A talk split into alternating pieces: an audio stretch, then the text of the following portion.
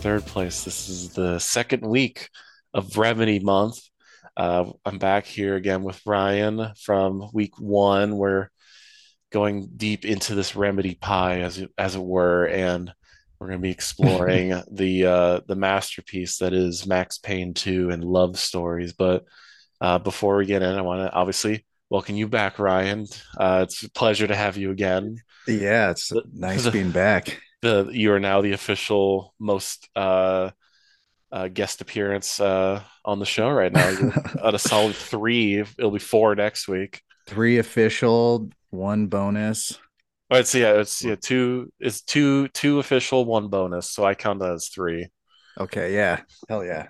Yeah, so we're now yeah, you're you're officially number one in the 3rd place uh uh guest uh camp uh, appearances. First place on third place. that's a that's a was that an oxymoron? yeah. oh my god. So because you are the first guest who has made a third appearance on the show, and I have not fully figured out what that is going to be for some people. Uh, I figured we both agreed since on the second appearance someone makes, I asked them what they've been playing. I figured, Ryan, yeah. Why don't you ask gotta, me what I've been playing? we got to know what you've been playing. our, our, gracious host. the gamer has to. Our, our humble, gracious host. no, yeah, the gamer has to tell everyone what he's been playing. Uh, uh, what I've been playing. Uh, the Resident Evil 4 demo. That's all I've been playing other than The Last of Us 2 uh, and Max Payne 2. But uh, as we me and Ryan were like talking for an hour and a half before we started. Um, yeah, I've played the Resident Evil 4 demo I think at least 20 times now. Uh, it's oh it's becoming an, it's become unhinged.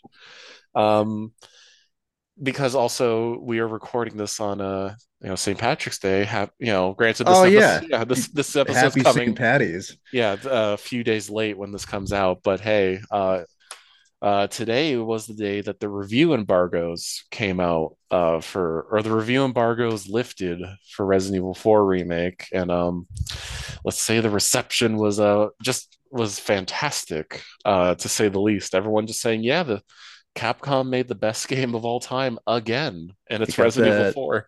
the coveted 10 out of 10 by IGN. Oh yeah, the masterpiece uh, declaration. um, yeah yeah, everywhere you go, you will see 10 out of 10s for this game, which is a. Uh, I think the last time that I saw this unanimous appraise for a game was Elden Ring last year. Um, mm. I think Elden Ring actually did better, quote unquote, um, last year in terms of reviews. Uh, I think Elden Ring's like at a 96 out of 100 average score, which is amazing, Damn. mind you. But uh, yeah, what, what are you what are you playing the demo on? Uh, my PS5. It's available okay. for every. It's available for everything the game's coming out for right now. Uh, Is it so, coming out for PS4? Yes. Weirdly enough. Oh my god. Yeah, it's it's so strange that it's coming out for PS4, um, even though it's not coming out for the Xbox One. It's so strange. No um, way. Yeah, it's coming to PS4, PS5, Xbox Series S and X, uh, and PC uh, not the Xbox One for some reason. Uh, Capcom just said uh, no more with that system, but I guess Sony is paying them some good money uh, with the marketing deals. So it's like, hey, you make something for our old system. We still have 110 million people on that system. There's not enough PS5ers in this world. Yeah, yeah. Mm-hmm. But I have been playing it uh, religiously, the demo, because you know I'm not special enough to get like uh, uh, access to games yet. Un- hopefully, that will be something I get with the show is to get early access to games. That'll be wonderful for me. Um, but this game looks amazing. I can't believe that Capcom has somehow elevated Resident Evil 4, which in many sense I thought was impossible. I think a lot of people thought it was impossible that they could make Resident Evil 4 again. And well, the, somehow they did it. I, I'm genuinely shocked.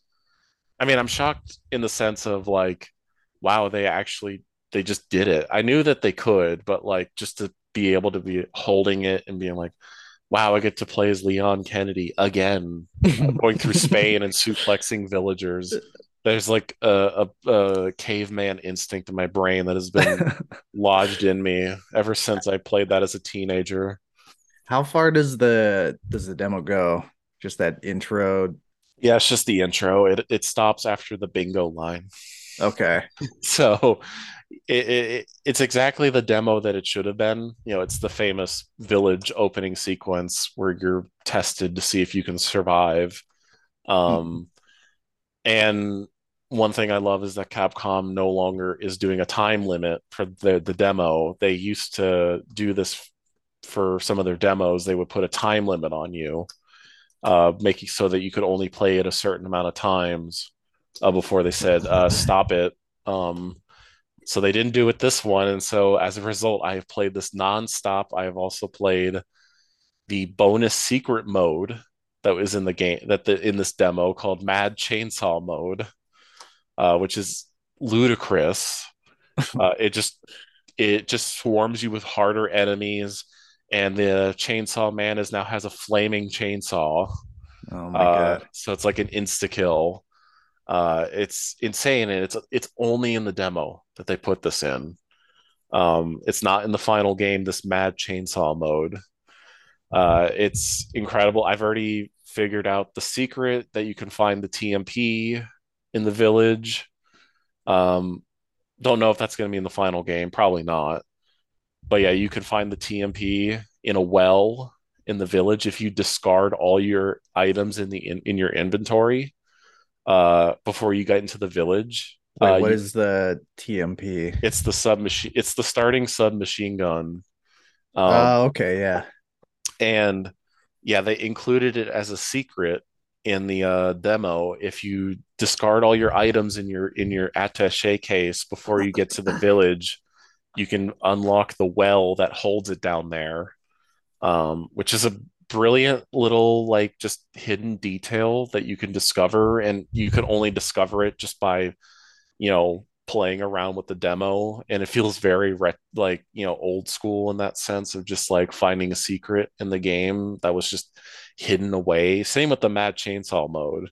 It's a thing you have to like input a code on the title screen to unlock. Um R2, Yeah, it- R2, L1, R2, left down, red up, left down, red up. uh yeah basically yeah that like that type of thing i don't remember the code off the top of my head but uh yeah i've I'm sure everyone who listens to the show, you know, you follow me on Twitter and you know I've been religiously posting about RE4 Remake. This is like one of the f- very few instances where I am like full blown hyped up for a game that it just rarely happens nowadays where it's just like I I can only think about it. It's the only thing I can think about right now. Like we are one week away. I've been waiting for this for years. I've been on all- both sides of the spectrum in terms of anticipation. I have been afraid about this game. I've been terrified that they were going to change it for the worse for modern sensibilities. And now I'm on the complete opposite side where I'm thinking this is going to be the greatest game of all time again. That's so Uh, sick. Yeah, so that's what I've been playing. And then the other thing I've been playing is The Last of Us Part 2 again, um, because of the show just finished its first season. The TV Mm. show adaptation just finished season one. And I was like, well, I have to play two again. I have to finish my playthrough that I didn't finish for the show. And there's so many like just little details about that game, just just like people don't talk about. Like even I didn't talk about. Like I was telling Ryan beforehand, it's like, yeah, they really uh make uh uh Owen like the main sort of love interest of Abby. They make him basically like a sex object. I forgot all about that pretty much. Like showing his armpits and being like, oh, beautiful, like beautiful, like uh glamorous man who just wants to play with the fish in, in the aquarium and he just wants to, you know, go on his boat. It's like, oh my God, you're so dreamy, Owen. You're so beautiful. It's a shame you had to kill your your your your uh, companion in uh, the WLF. Um, but yeah, there's there. I know a lot of people will still like lambast Last of Us. It's such a property that everyone will forever hate. Um, it's very even though the game is very aggressive, it's also like weirdly like kind of, you know, like a therapeutic experience. Like there's there's such a unique experience of just like walking around this like hyper beautiful rendition of Seattle in the apocalypse that just feels very like I don't know, like calming to me. Like just walk like just taking in all the details. Um, you know, as someone who has kind of an experience with Seattle, having seen it a few times, my dad's college friend is uh, lives on Bainbridge Island, which I think is where the Seraphites are based in mm. in the game. So it's like I kind of know it, so there's kind of like a weird like tourism part to it for me. It's like, oh hey, there's the Seattle Seahawks stadium, and the WLF have like stationed themselves in the fake Seattle Seahawks stadium, and I was like, oh, that's like, oh, I didn't know that was yeah, it's supposed to be where they're at. Yeah, it's supposed to be based off of it, and it looks pretty pretty accurate to the actual place. Um, but yeah, I love that there's kind of like a weird tourism part to the game. Like for me, I don't know if other people have that too, because the game is so hyper realistic looking and so accurate to you know real life in a sense that I almost feel like I'm engaging in like a tourism simulator that's mixed with like this hyper violent like uh, uh snuff film simulator at the same time. So, it feels it feels like it's in Seattle. Like it feels very Seattle. Oh yeah, um, all the um, rain that's like just present in the game at all times, seemingly, or just the overcast skies. Just like, wow, this is the Pacific Northwest to a T. How far past like the apocalypse is Last of Us 2? What? Uh 25 years because the first 25? game set 20 years after. Okay. Yeah, it's funny because you can it it feels like the uh Seattle diversity and like Seattle liberalism is like it still has a residual like uh, mm-hmm. uh, it's it still resides there in this kind of residual way. Um you see all the, all sorts of rainbow. Yeah, yeah, yeah. And you know, that's another thing is like people like will lambast the game as being like libtard propaganda. It's like, yeah, that's more like like them trying to dodge things, uh, dodge accusations. It uh, feels very organic though to like what Seattle. You know, yeah, even even 25 years after the fact you know? Yeah i'm just waiting for some like indian guy to appear in the game. It's like, like i worked as an it administrator. Yeah. I worked at microsoft. Yeah. I'm just waiting for that. I'm surprised you know because it's a sony game. I'm surprised they didn't even mention like like like a character that's like, oh yeah, I worked at Sucker Punch Games because Sucker Punch is a Sony studio and Sucker Punch is located in Washington. Okay. I was like, oh man, that's a missed opportunity, Naughty Dog. You could have like m- introduced some real life quality. Like, there, you... are, there, are there any other Seattle? Well, there's Valve. Games? Valve, but I mean games that take place in Seattle. Oh, oh, God. um, I'm not sure. Actually, no. Um, Infamous Second Son is. Okay. Uh, oh, yeah. Infamous is such a that's such a Seattle game too. Yeah, the Second the Son. Yeah, Second Son is it's another Troy Baker vehicle. Yeah, yeah. With I his, love his beanie and yeah, his beanie. that was like a PS4 system yeah. stellar. That was one of the first ones. And yeah. I remember I remember getting it because I was very into Infamous at the time. Uh, and I still love Infamous. I still think Infamous is fantastic. It's a oft forgotten franchise in the catalog of Sony on PS3 and 4. Um, That's a great work of like liberal art uh, even down to like you have to do like Banksy style graffiti and it's yeah everything get, on paper about that game I hate, but it, it's such a fun game. It's uh, again, it's like that weird like a game set in Seattle feels very just calming. I don't know what it is. It's, is life life is strange? Is that oh it, it's not Seattle, but it's Pacific Northwest. It's that like Twilight. Yeah, Oregon. I think it's Oregon. I believe okay. is the setting I was Uh, just in Seattle a month or two ago. mhm. It feels kind of apocalyptic there now. Like post post lockdown, Seattle's not Doing not doing well. It's pretty gross. I mean, my sister lived there from 2019 to 2020, but she didn't live in the city. She lived uh she lived near a town called Sumner, I think, which Okay. is like to the south. And I remember it was like 2021, I believe. It was 2019 or 2021, I can't remember. But I remember just like seeing it all. I was like, oh wow, things have changed. Yeah. Uh, I, I love Bainbridge Island. Bainbridge is like idyllic. Mhm. Um, you know, it's just this little island resort. Well, it's not a resort, but it's like this island town that's like so like hippie and it's like what operations that I kind of like adore it sort of thing. And you like take a ferry to get to it. There's there's something like adorable about it that like Uh-huh. I love about Bainbridge. Like as much as like Seattle will fall, like I still have like a very connect like a connection to like the Pacific Northwest for some reason.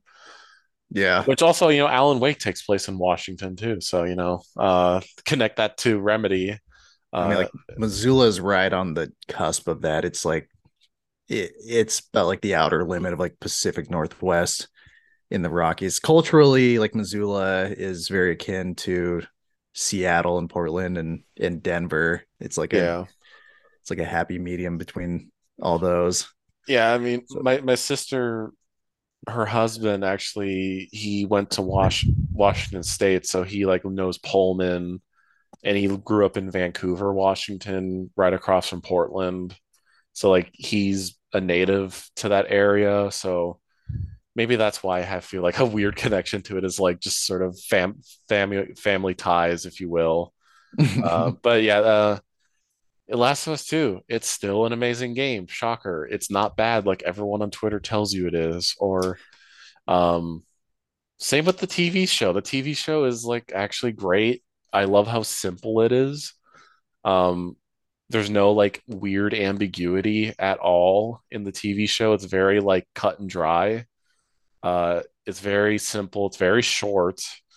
Um and I like that like because I know I'm not like a big TV watcher, but I know like a lot of shows now try to be like weirdly ambu ambiguous about things or like try to make some out there wild story plot points. Like The Last of Us is just, you know, an old gruff dad taking his adoptive daughter to Salt Lake City. Like yeah. that's all that's that's very refreshing in the in the modern sensibility. And I, I I could see that's why a lot of people watched it is very simple to understand and you know now the show's probably birthed like a new generation of gamers uh, which is like a weird thing i have to like wrestle with the fact with. Like my manager is like oh yeah i've never played the game but i love the show. I'm like oh okay. Um oh great he's gonna play it now. Like i saw i saw like a tiktok screenshot of like this like uh woman who's just like gamers why were you hiding the last of us from us? Like oh my you know god. us people you know all i thought about all i thought games were were pokemon and super mario. You didn't you didn't tell me that you had this emotional story. Yeah. uh, i was like oh lord. I don't i don't want you playing a game let alone the last of us. I don't want you like playing anything if you and she wrote like on this caption like sincerely like a like a a read like a, a book reader I'm just like, oh no, oh honey, like you don't need to, you don't have to wa play The Last of Us to get the experience. You just saw the show. Uh, but yeah, no, I, I imagine there's got to be renewed interest in the games. Oh. because the, the thing that drives me insane is like the outrage towards Last of Us Part Two was uh, absurd and annoying as is, but then up until the show, it was sort of like the road uh, default opinion that it's bad. Like you'd see in the replies on anything Last of Us Part Two, where it's like it's not it's beyond outrage, and they just take it for granted that it's bad. mhm. Um, that was the kind of tone, kind of the way like that people talk about like Blonde, like Yeah. Netflix, like it. You gotta, it's just assume that it's bad and that you think it's bad, Yeah, Uh, because the the the popular consensus has told the general public it's bad. that to me is like really infuriating because it's it's not. It's a masterpiece. But I yeah, I, what I will say is it seems like the consensus is starting to shift a little bit. I will say there seems to be more people willing to understand it now. Yeah. um, which is a refreshing change of pace. You know, three years after the game came out, I'm I still see those angry replies.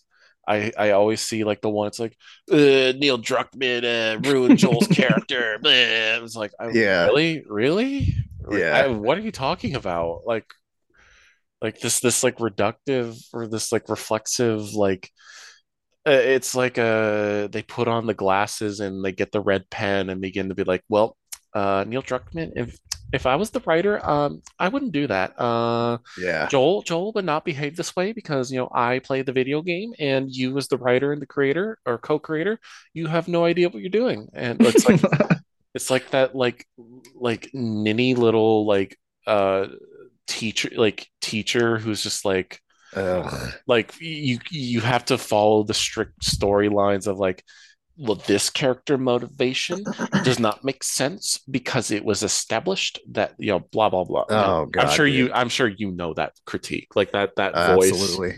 Yeah. and you're beginning to see i'm i will say i i've see i see that on my timeline because the for you page is putting it on there Mhm. which which is like, oh man, can you fix that? Like I love the for you page like two weeks ago it was like just like video game stuff and then like you know all the people that I follow in the circle, like all that stuff too. But now it's just like angry replies in my for you page saying The Last of Us sucks. And it's like, what is this, 2020? Um God, they they can't accept uh any character that has like any sort of immoral or just like any sort of human flaw. Um, I mean, I'm not a it, I somewhat embarrassed to say it, but like I I edited for Screen Rant uh Mhm. on weekends for a while. Um mhm. just to have the remote job. And I mean, that's like within film, but their whole thing was like DC, Marvel, and all that. And Mhm. I would have to screen writers' pitches and like things to write about. And Yeah, a good yeah. majority of the shit that these nerds would like pitch is like Doctor Strange did this and this is bad, and they, they need to fix it in the next Marvel release. Oh Lord. this this character. It's like no, that's that's in. I mean, th those movies specifically are, are pretty dumb as is, but like that that attitude is very pervasive in that sort of nerd culture. Um, I- i- any sort of like human human quality is like a flaw that needs to be re- morally refined. Um, Mhm. or or moldable like you or moldable to the player like they have to be a kind of a blank slate for you to Mhm. just assume your own moral agenda onto them I I I feel like gamers are very I it's funny because in the midst of the Gamergate thing, there was an article saying gamers are entitled, uh, sort of thing, which at the time I was like, "Uh, no, they're not. Well, then after The Last of Us 2, I'm like, oh, well, maybe that's actually true. Gamers Yeah. do do have a sense of entitlement where they think that because you know because you pay $60 you are therefore entitled to the thing the story that you want. It's like well that's not the point about art. Art is about experiencing something that you know can push you or mold you or change you in a profound way and it doesn't all have to be agreeable to your sense of taste yeah uh, and The Last of Us 2, I mean, I could talk about The Last of Us 2 for like years at this point because there's so much to talk about. Like, I don't even think I covered as much as I could on my own episode. Like, there's so much there that people are just like not reading into at all. Like, they just see like all they see is like they pull out the highlighter and it's like, well, Joel, why would Joel uh let these strangers in and do blah blah blah blah blah? It's like, well, uh here's the thing. Why does that fucking matter? That's not the point. It's not Yeah. lo it's not logical in the sort of like, you know, we had to f- be explaining things to you over and over and over again how to get a point point across. It, the Last of Us 2 is kind of like a game that operates within emotions and humans can be emotionally destructive like love is a destructive force that makes people do insane things that don't make sense and Yeah. I, I feel that gamers are entitled and yeah i mean That entitlement I noticed when Witcher 3 was out. And I Witcher 3 is a great game, but Geralt being a, a sort of dry, quote unquote, morally neutral character, he became a, a perfect like blank slate for gamers to mhm. create in their head their own version of Geralt. And I remember like reading forums of people being like, um, my the my Geralt is uh this troubadour kind of guy who does this, this, and this. And so what decisions do I need to do to make him like this? And um, Mhm. I'm playing my Geralt as this. It's like, dude, what do you mean you're Geralt? He's he's, he's a def- thing. he's, he's a defined character he's external, you know, and it's Yeah. why I like Neil Druckmann as as much as he. I mean, he is a libtard in yeah his own way, but he but he's first and foremost an artist in that he's giving you characters that are wholly themselves, um, beyond whatever you can attach. Like they, you got to live in their world. Um, Yeah. you either accept them or you don't. You know. hmm Which is, I think, is a concept that a lot of games gamers don't comprehend nowadays because they've been so lulled into a formula of trying to appease them. You know, you see so many games try to get all the markets or the demographics. They all try to like get you hooked on for hours and hours and hours and hours. And so when you have this hyperlinear, violent, extremely emotional game that drains you of your spirit in a way like where you're just like begging for it to stop and it's just like you can't. You can't stop the roller coaster. Yeah. like it, it it's like so foreign to the average player that they can't comprehend it. Yeah it's i'm curious what the tv crowd is going to react to season two and i guess three because they said that see that last of us 2 is probably going to be split into two seasons um Mm. which could be interesting honestly but i'm interested to see what the audience like the tv audience is going to feel I um feel like the t the like those who haven't played the game are gonna love Joel getting killed. mhm. Uh I mean they like it's like the red wedding on Game of Thrones, like they all love that. Um Mhm. they love main characters dying. I think that the gamers are just gonna get pissed off all over again, even though yeah the, la- the last of us discourse machine will never end and i kind of like think that's like a slay in a way that this game will because even the original game got got slack or uh got smack talk for the ending like people would say oh it's just it's just the road like you know it's just cormac mccarthy's the road or, or whoever wrote it was it cormac mccarthy Yeah, yeah, yeah yeah. so it's just the road. It's not original. Uh, the Oh, ending God, is dude. too, you know, I, I remember that. People forget that the first game had its own controversies. yeah. Uh, not as extreme as Two God, but, you know, The Last of Us is like a discourse machine that will never end. And I kind of think that's amazing. Like, I don't think, I don't, I can't think of a franchise of this scope that elicits such visceral responses out of people. the angry gamer is such a funny one because they Angry They're the most- nerd.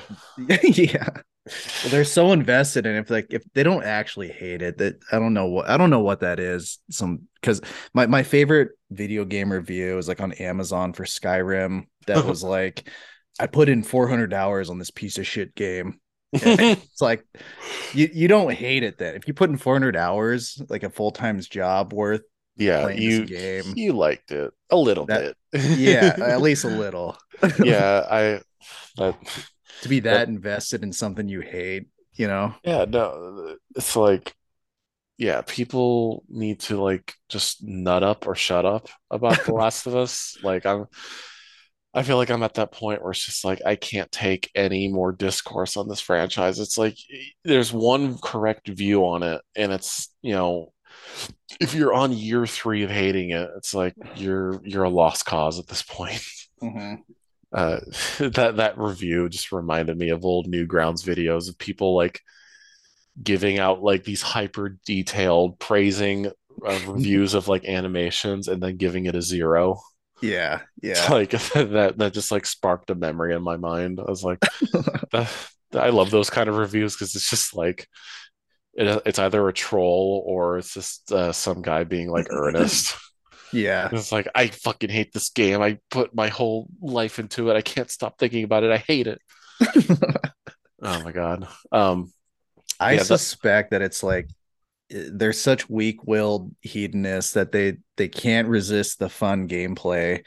Um, Mhm. but because their souls are just rotten, they're they're just naturally instinctively irritated by uh the morale because Last of Us 2 is eh, both Last of Us they're they're moral story like they there's a morality at play and it's an exploration of morality and there's there's a good ethic to it you know um and I think that's what they like fundamentally yeah. are angered about much in the same like like you know Jack and Filthy right now going on about Ayn Rand it just brings out you know these these cretins who just Yeah. uh any any any any work of art that espouses any sort of true Truths. good ethics you know and that is direct about its ethics um just irritates certain people um yeah.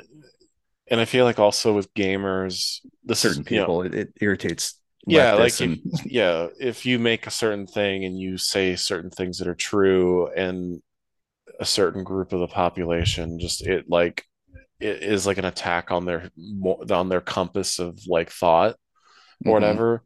But at gamers too, there's this issue of like Last of Us 2 where it's you have a game that does not present choice in the matter. And so suddenly it's like that strikes like that's like a spear into the heart of a gamer. It's like I have no choice in the matter. I Oh, have it to like it like throws that in your face at at the end of like Last of Us Part One. yeah, it sets you up. It set it it sets like you, you have up. to kill the doctor and It sets you um, up and you can't you can't have Joel pick the answer he gives to Ellie in the end of the game. Like the game had already established that you have no choice in this universe. It's just The Last of Us 2 goes so extreme in that fashion that it's just like yeah, like gamers can't have can't dude. they can't they can't accept a thing that like gives them no choice and that also like speaks to like truths about people. I love that so much. It's they do have a choice where it's like, okay, if you don't like it, you can turn off the game. You, You, can know? return it. You can turn off, yeah. you motherfuckers. Yeah, but no, because again, I think this is where Neil's brilliance comes in is that he knows that you want to see what happens. Now, granted, if we didn't have the age of Twitter and YouTube and you couldn't figure out what was in the game and you didn't like get video confirmation of what happens, I think the reaction could have been a little different because Mm. it's like if I don't like a thing, I can just go on YouTube and find the ending. Yeah.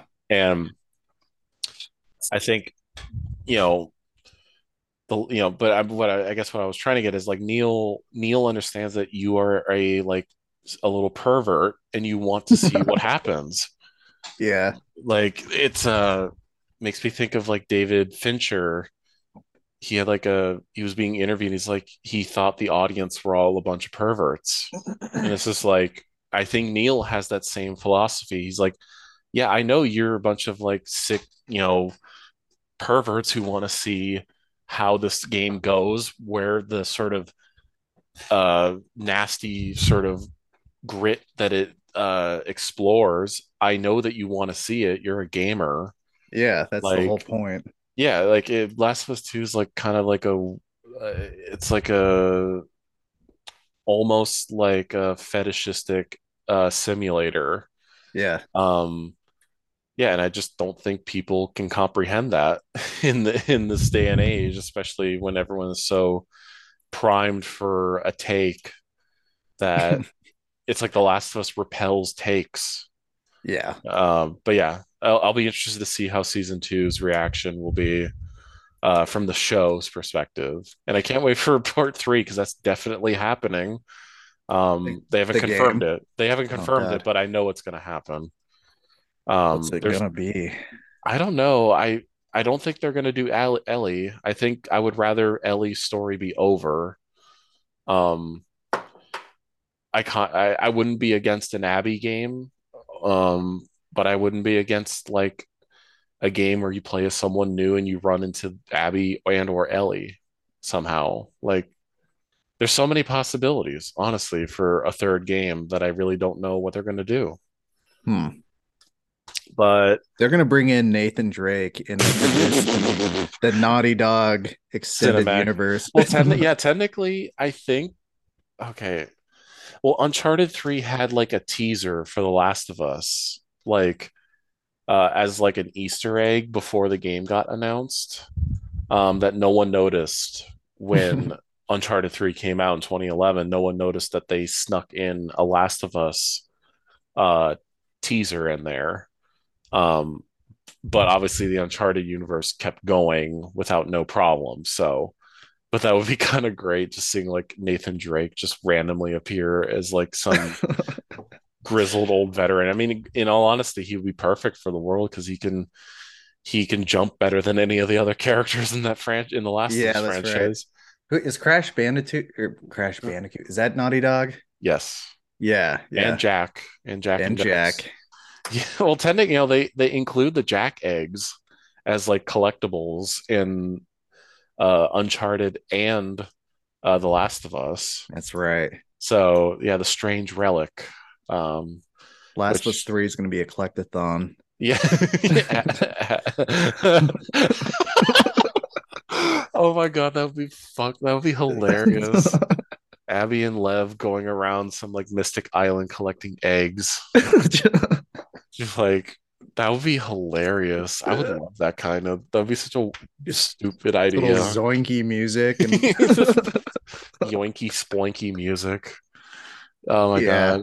Um but yeah, that's what I've been playing. Just two games at the moment. Obviously minus Max Payne 2, but we will get into that. But I think to transition to the topic of tonight, uh I wanted to discuss love stories. Uh games are I think a unique medium for the love story. Now Max Payne 2 is a love story. It's a film noir love story. Mhm. Um, but I feel like love stories in games are kind of like a unique opportunity and a unique way to experience a love story because games are such long endeavors that you do get attached to some these characters that appear in your stories or your games that you do grow attached to and sort of the blooming romance that happens is very natural and it feels very earned at the same time.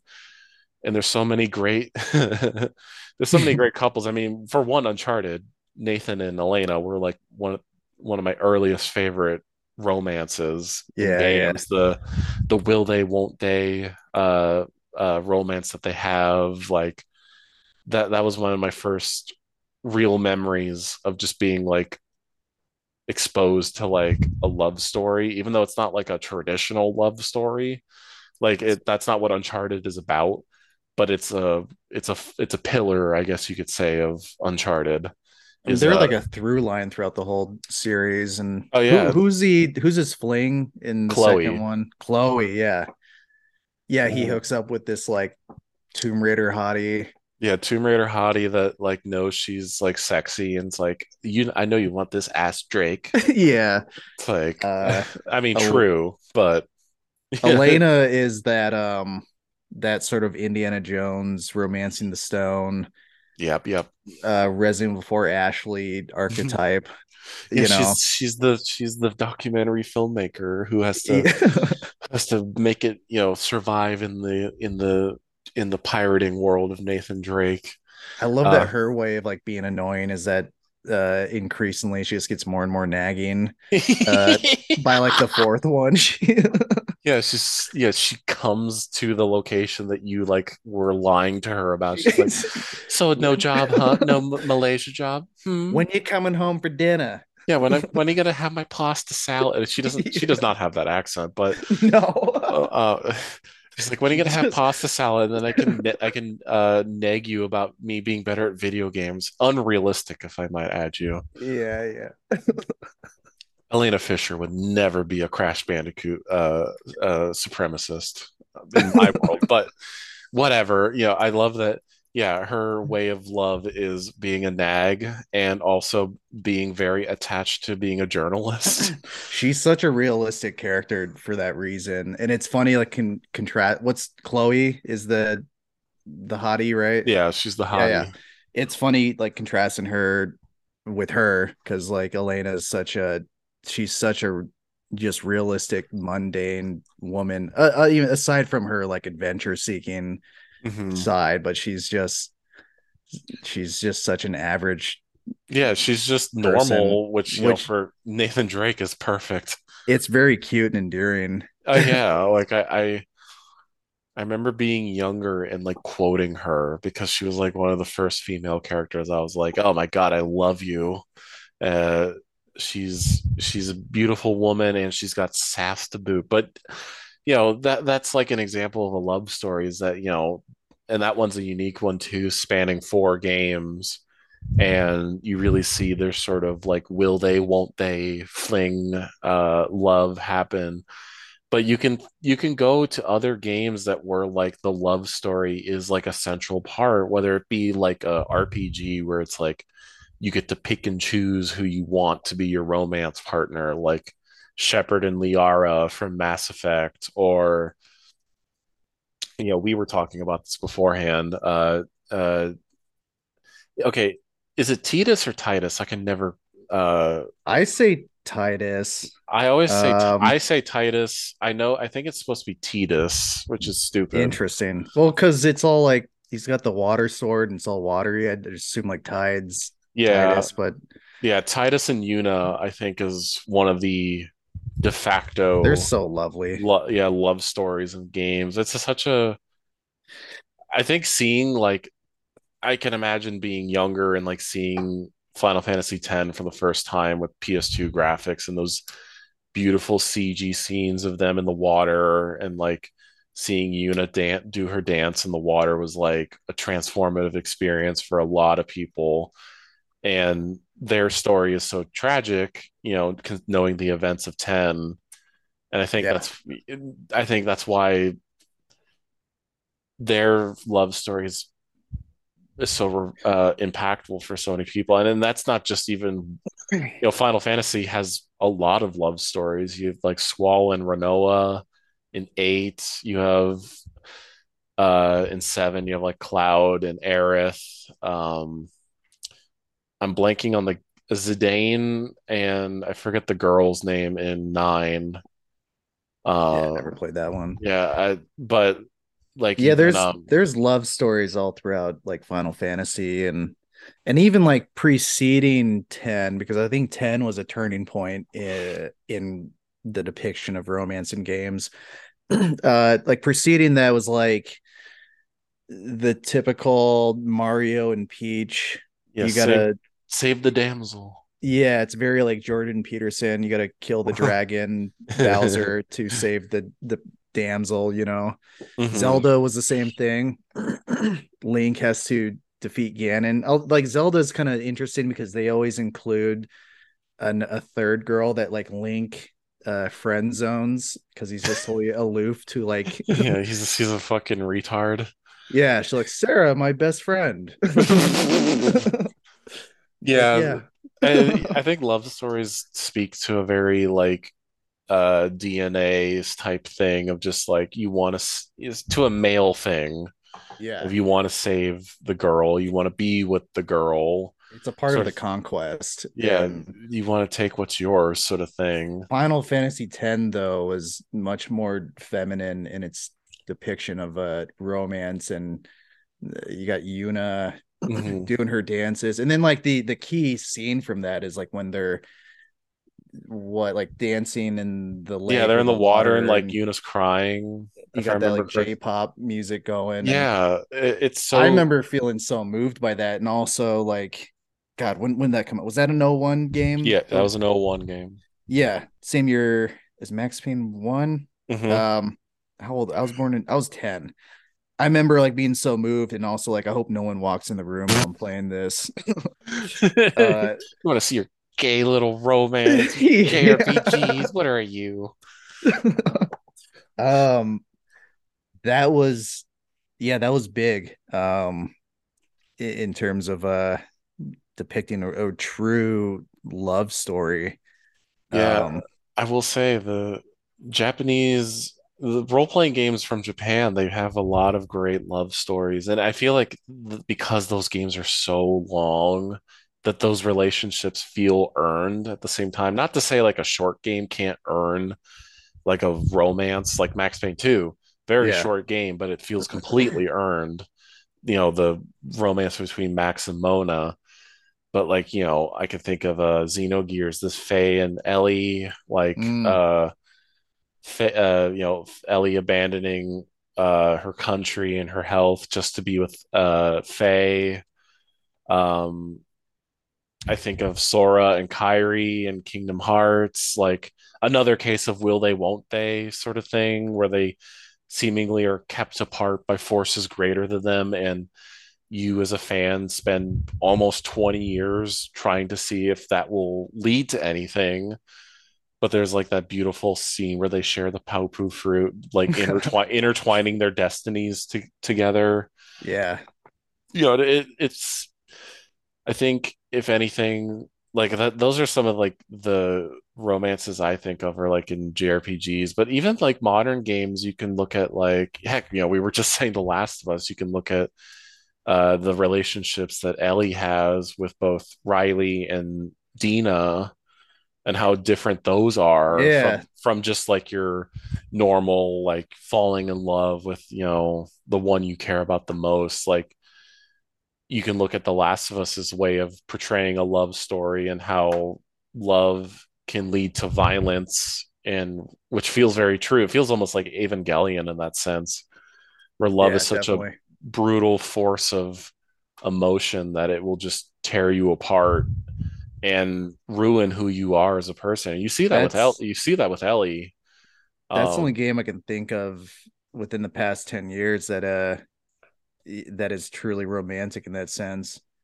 Um, yeah, I'm, I'm reading the uh the Game Informer of Max Payne Two when mm-hmm. this came mm-hmm. out, and on the cover it says "Love will tear us apart," and then in the article itself they're going over like how awesome and gory Max Payne One was and then they write they write define both our expectations and the mainstream media's perception of Rockstar as purveyors of cheap shock tac- cheap shock tactics. Max Payne 2 is something that we could never have guessed. Dot dot dot a love story. yeah, Max Payne is uh, they could not fathom that there was going to be like subtlety uh, to come with the sequel. Uh, yeah. even though Max Payne operates in a very primal emotional realm, in my opinion. You know, with how Max and Mona play off of each other. But you know, we'll save that to when we get to Max Payne 2, because I think there's a lot to be said about those two. Um, yeah. Um, but I guess with games are kind of a unique medium for a love story because you can do it in both ways. You can do it in the linear sense, and you know the linear sense can uh, blossom into like sort of soap opera uh, long questions about you know will they end up together you know uncharted for one uncharted even though uncharted's a very simple premise on its surface you know it's a it's an indiana jones uh, inspired game mm-hmm. but the fact that it was a series that lasted you know practically a decade long and it didn't give like a final resolution exactly to like Nate and Elena's romance. Like you me as a fan as you know when I was like 12 or 13 when I got into the series and then like paying off when I'm like 23, 22 I was like, oh, finally, we got that. We got that. Like, you know,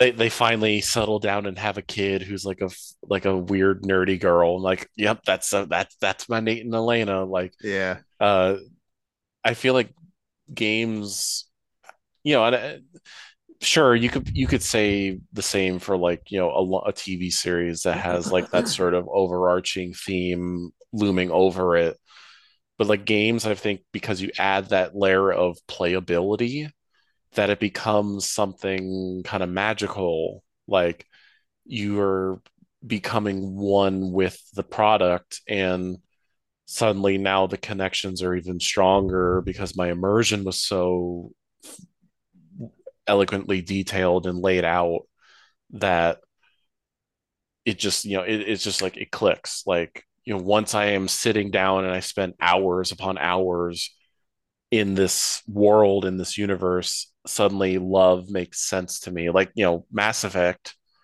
mass effect is a series where you can pick your love interest. It doesn't matter who. You could be a male and yeah. you, know, you can live your you know your your gay wonderful life or you can just you know be like romancing your blue alien gf like you yeah, know the bioware some... approach is like this LGBT slash furry tableau of romantic options. Yeah, it's very uh, perverse uh, in that sense. It's you know, like giving you the buffet and being like, "Yeah, you you you do it. We don't want you figure it out." Yeah, yeah. and that's been like a recurring thing for a lot of their games. I mean, Mass Effect. I remember how like Mass Effect, one of the selling things was the romances. Yeah, like you could you know you could pick your GF or your BF and live out your space opera uh, and have like your like one romance scene every like 20 hours uh sort of thing. That but, was like a funny one because like playing through it it's just like wait i want to i want to fuck the krogan. Yeah exactly. It, it, feels so very like fetishistic and per- what perverted. Yeah. Yeah like what's a krogan? Oh it's like this weird like centipede like brute looking thing or whatever. Um yeah, I, I mean, think, I don't think he. I feel like you have to. Can you romance him? I think you have to be a woman to romance, okay. which is funny too. Bioware added like, yeah, you can only romance this person if you're a woman or a male. Uh, like, uh, I'm trying to remember. I mean, I can't remember all of the Mass Effect things. So there's so many. I just remember like Liara. I remember was it Talia, the girl in the mask that like no one knew? Oh yeah, she's she was oddly. Yeah, everyone obsessed. Yeah, everyone obsessed over her. I remember that. Like she was the it girl uh because you gamers. couldn't see her face and yeah uh, she had the uh, mask on and yeah. so like people wonder what she was underneath it felt again it felt like people were being like wondering their pervert fetishes were like running wild like who is this girl and then it was revealed she's just some chick it's, it's like, like um the whole shape of if you've seen the shape of water yes uh the whole like fucking the fish man mm-hmm. my oh, yeah, favorite Garrus. yeah yeah my favorite is when uh she goes like to work the next day and talking to octavia spencer and just having like casual girl talk and octavia just like you fuck the fish God, I remember that scene. Oh, girl, you fucked the fish. yeah, it's like, and gamers were already predisposed to that because they spent like 10, 10 like five or so or not 10 uh, like five or so years romancing Garrus as like the female yeah I, th- I, if I remember, I feel like the the female Shepard got all like the alien romances. I could be remembering that wrong. Uh, but she, yeah, if you're, which, the, if you're the woman, your your options open up. That's yeah. With you're a man, true to you, life. Yeah, man, you just got you know you got your humanoid GF. What a, yeah, what yeah. A, what a dump. Who's always kind of a bitch too. Yeah. Uh, that's the thing too.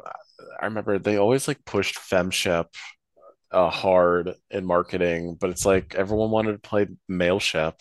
I want, yeah. I want to be, I want to be, I want to be my cool space marine. I want, and I get to do what I want. I can be a paragon. I get the. I get the, yeah. I get to fuck the blue woman. Yeah. Um, but that uh, you know that's that's one side of the spectrum with romance or love stories. You know whether or not you think the love stories in bioware games are like eloquently or done or anything that's i don't think that's the point.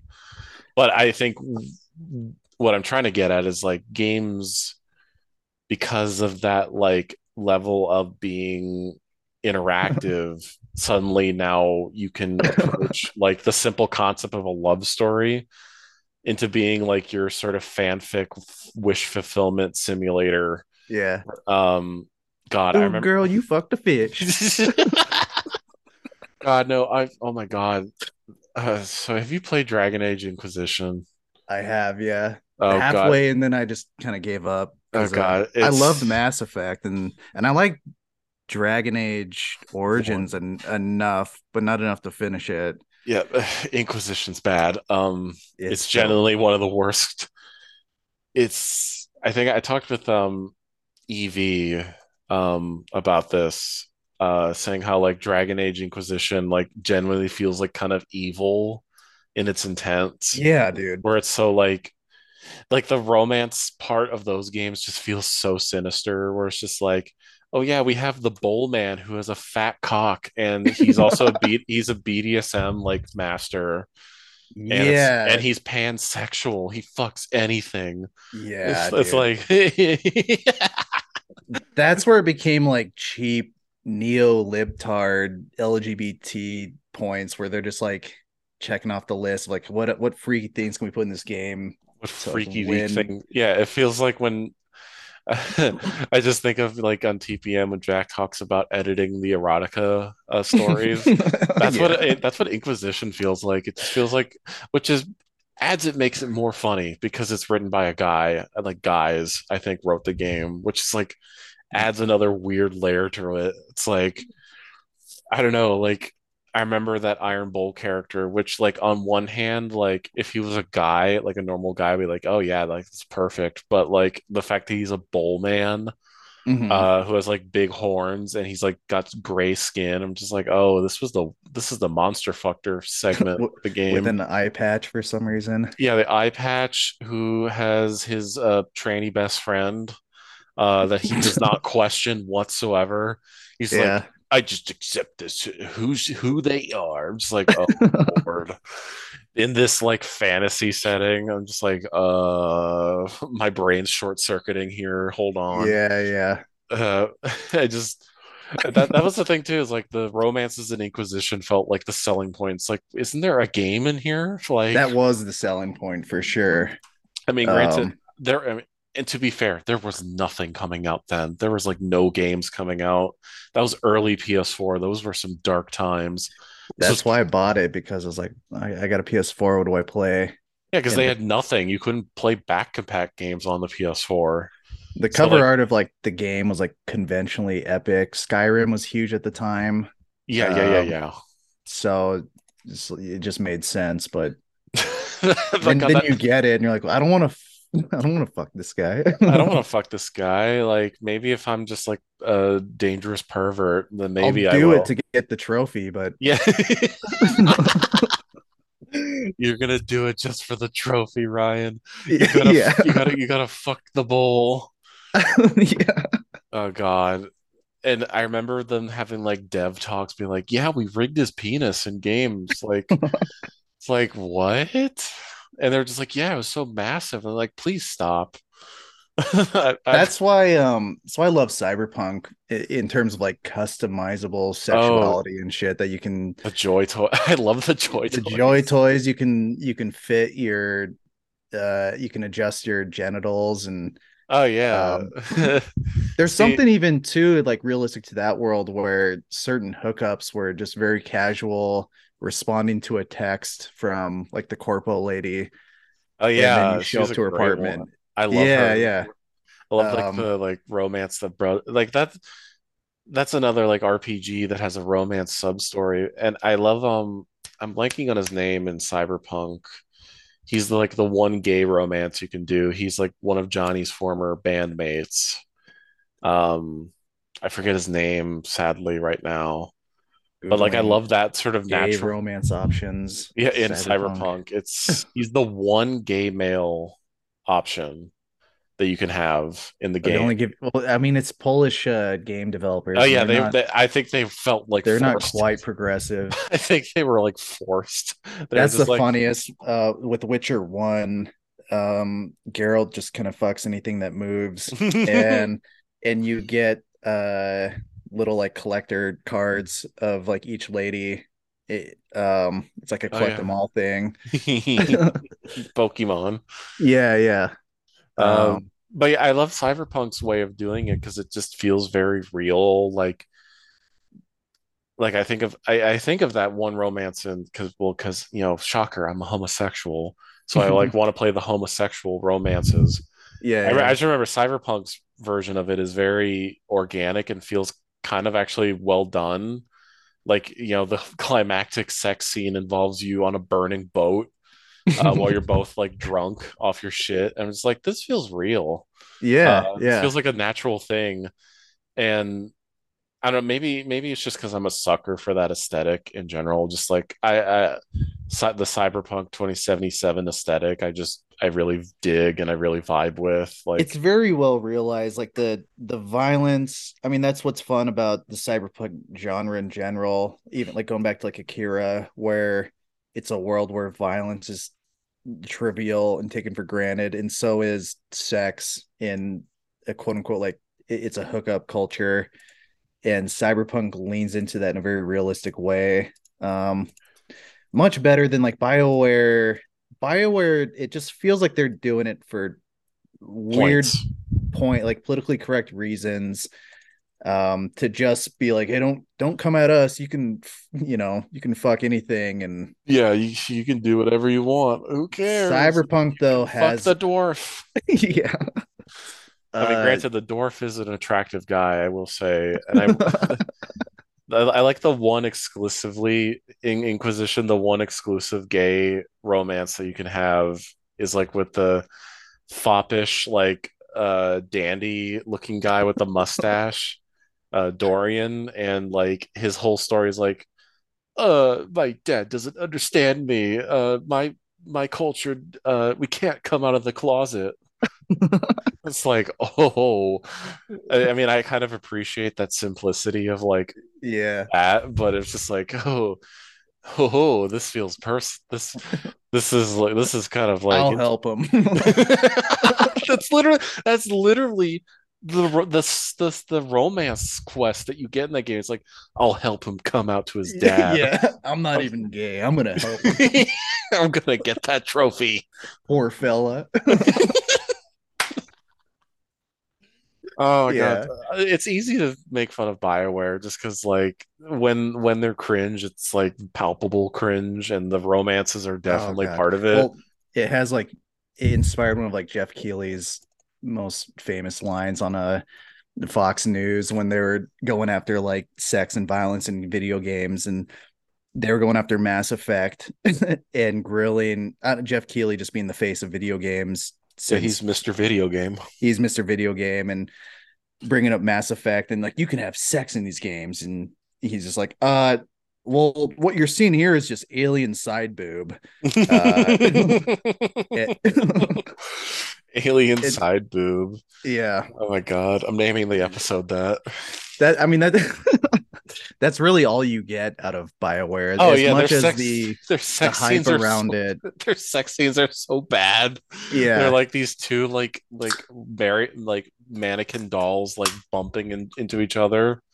it was I um, mean what was like Grand Theft Auto 5 showed titty because 4 they still had like the the nipple Yeah, I I think Uh, so from my memory. Yeah. I I'm gonna- remember, I think in Vice City, there's like a hidden poster that shows pixelated titty and it says the F word on it too, because that was huge. That was Yeah. a huge thing between like Max Payne 1 and 2 was the introducing like saying fuck in video games.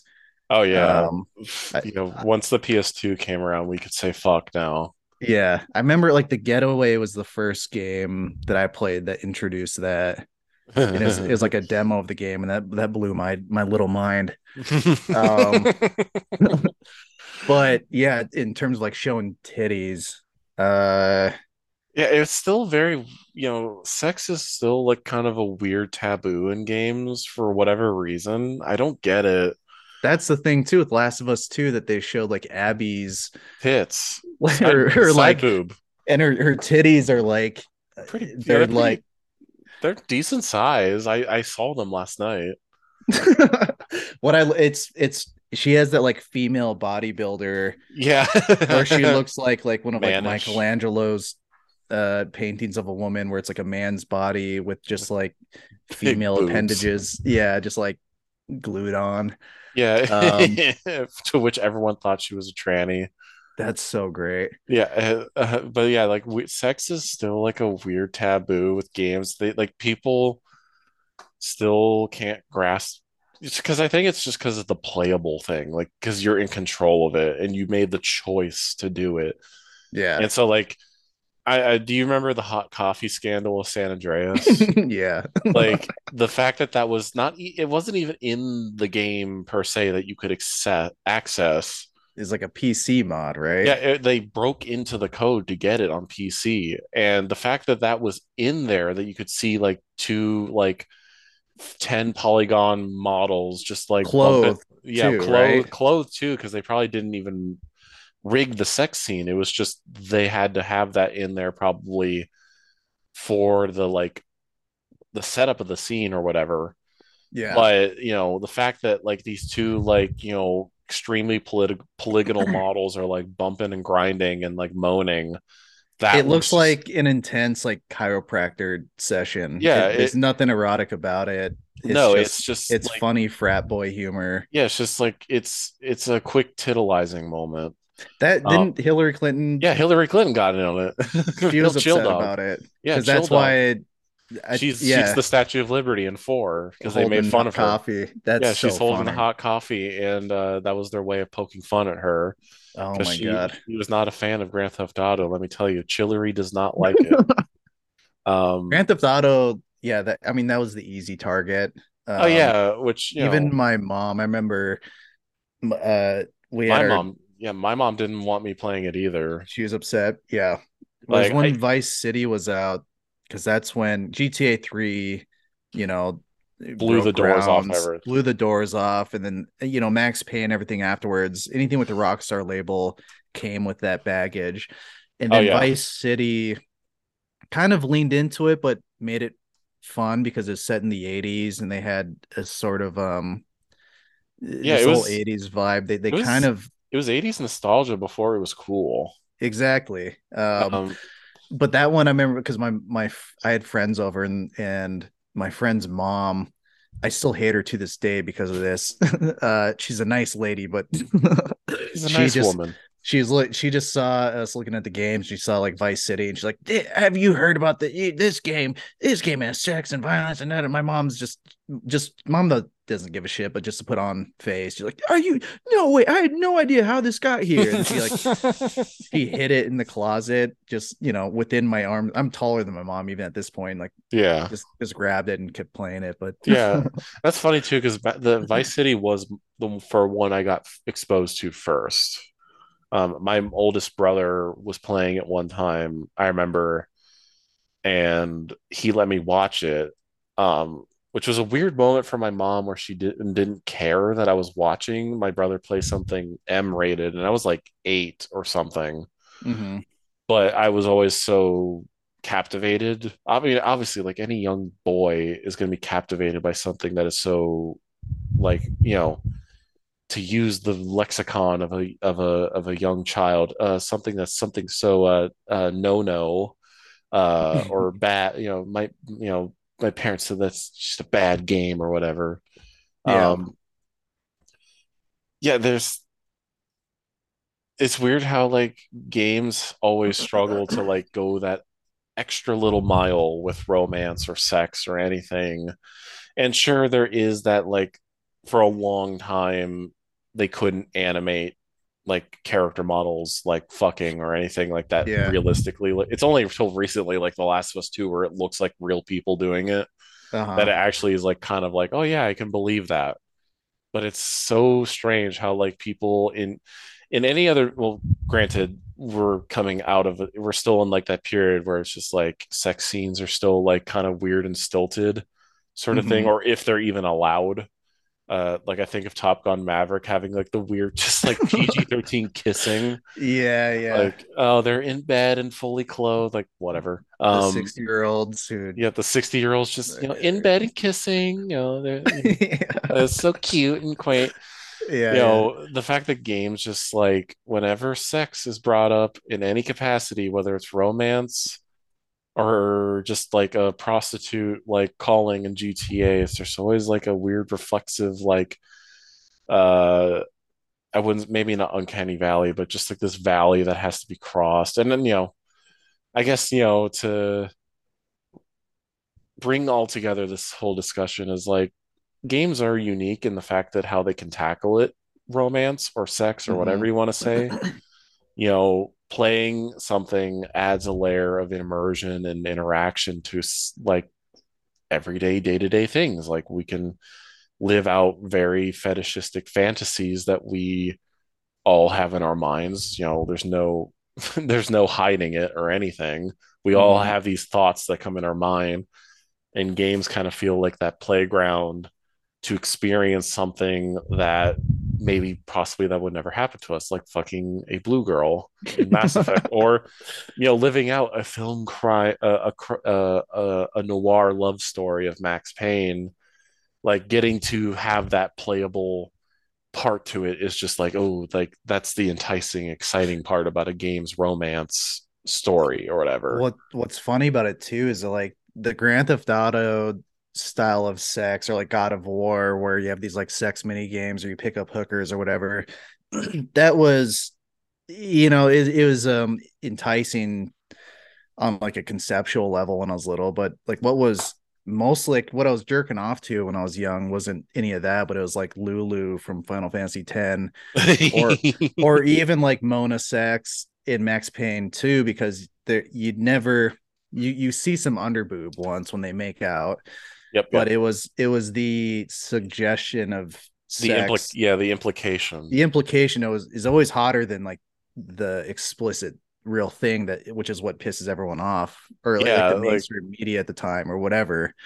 Yeah, um something Lu- is happening or could be happening Lulu and Rikku from Final Fantasy X are far more did did far more for me uh, than than uh than anything else of that time period in Sax. That's why like Max Payne 1 to me is a, it's as perfect for what it is, it's it's as perfect as it can be.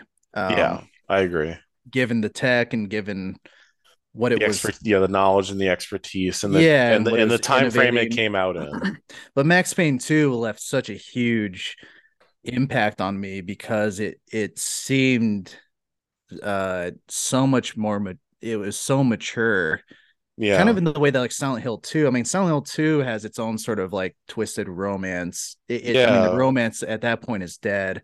Same with like Shadow of the Colossus where your love interest is dead and you're you're in this sort of like grief process of coming to terms with it. I mean there, Oh, there's yeah. another like that's another category of romance here um yeah. that has its own sort of like my wife dead yeah yeah yeah That's a subgenre of romance in games. Max Payne, obviously, being one of them, but also, you know, James Sunderland and Mar- uh, uh, Mary is a very.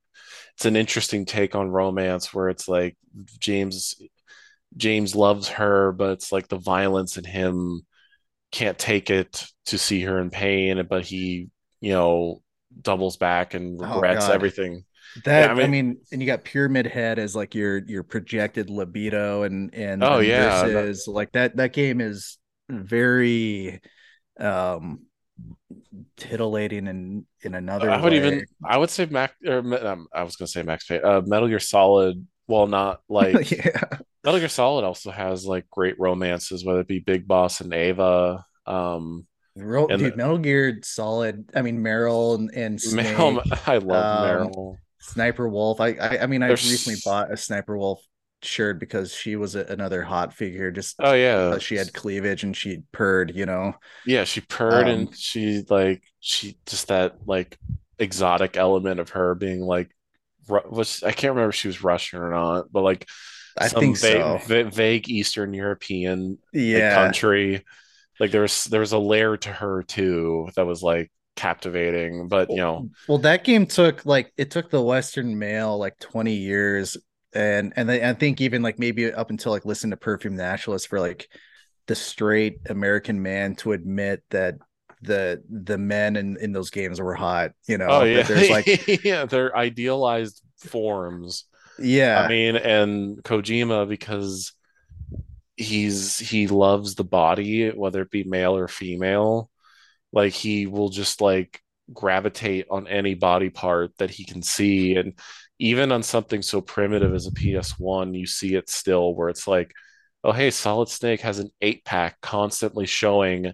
And one of the main sequences of the game is you being you hit you Snake being tortured while he's shirtless yeah, yeah. and then they Yeah. you know they they elevate it to the They next have degree with Comically, they have like something just hiding his penis from like the camera. oh yeah the oh yeah mgs2 like raiden is fully naked uh yeah. which will never not be the funniest thing but also like kind of like me being a solid snake's biggest uh uh simp uh Kojima saying, "Yeah, I wanted Snake to have a bigger ass than Raiden to emphasize how much of a better soldier he is." I'm just like, "Huh?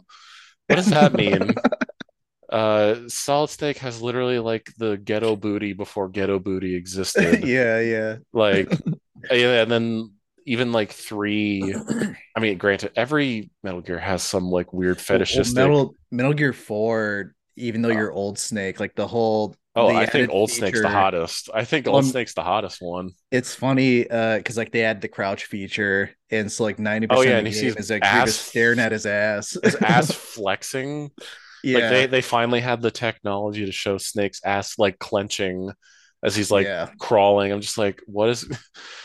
I just think of this like funny image that I saw that friend says it's just a kid looking at the TV and like some character that like he finds attractive. It's like, Mom, I feel funny. Um, it's just like me seeing like Solid Snake on my screen. It's like, Mom, I feel funny.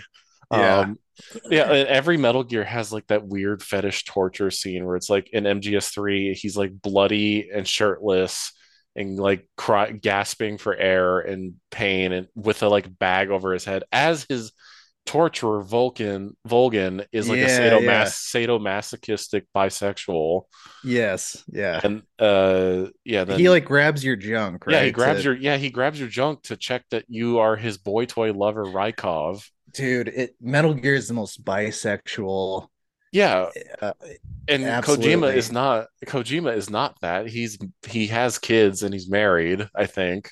but he's Uh, Japanese, and you know, yeah, he's you know Japanese. those fucking those fucking perverts. Yeah, I mean his games are full of piss, like literally. It's funny too, like even like the older characters, like the boss, the woman in Oh, the yeah. first game, like he still makes her fuckable. Yeah, like you know, Uh, he showcases her scar on her stomach in full view, and she wears that skin tight white suit in Yeah, like he always finds a way to sexualize his characters and it peaks with Death Stranding where he uh makes uh like a proto like celebrity rape simulator with Norman Reedus yeah, where like you get to make Norman take a shower and take a shit and go piss and he uh you get to like stare at his crotch and then Norman flushes like an anime girl.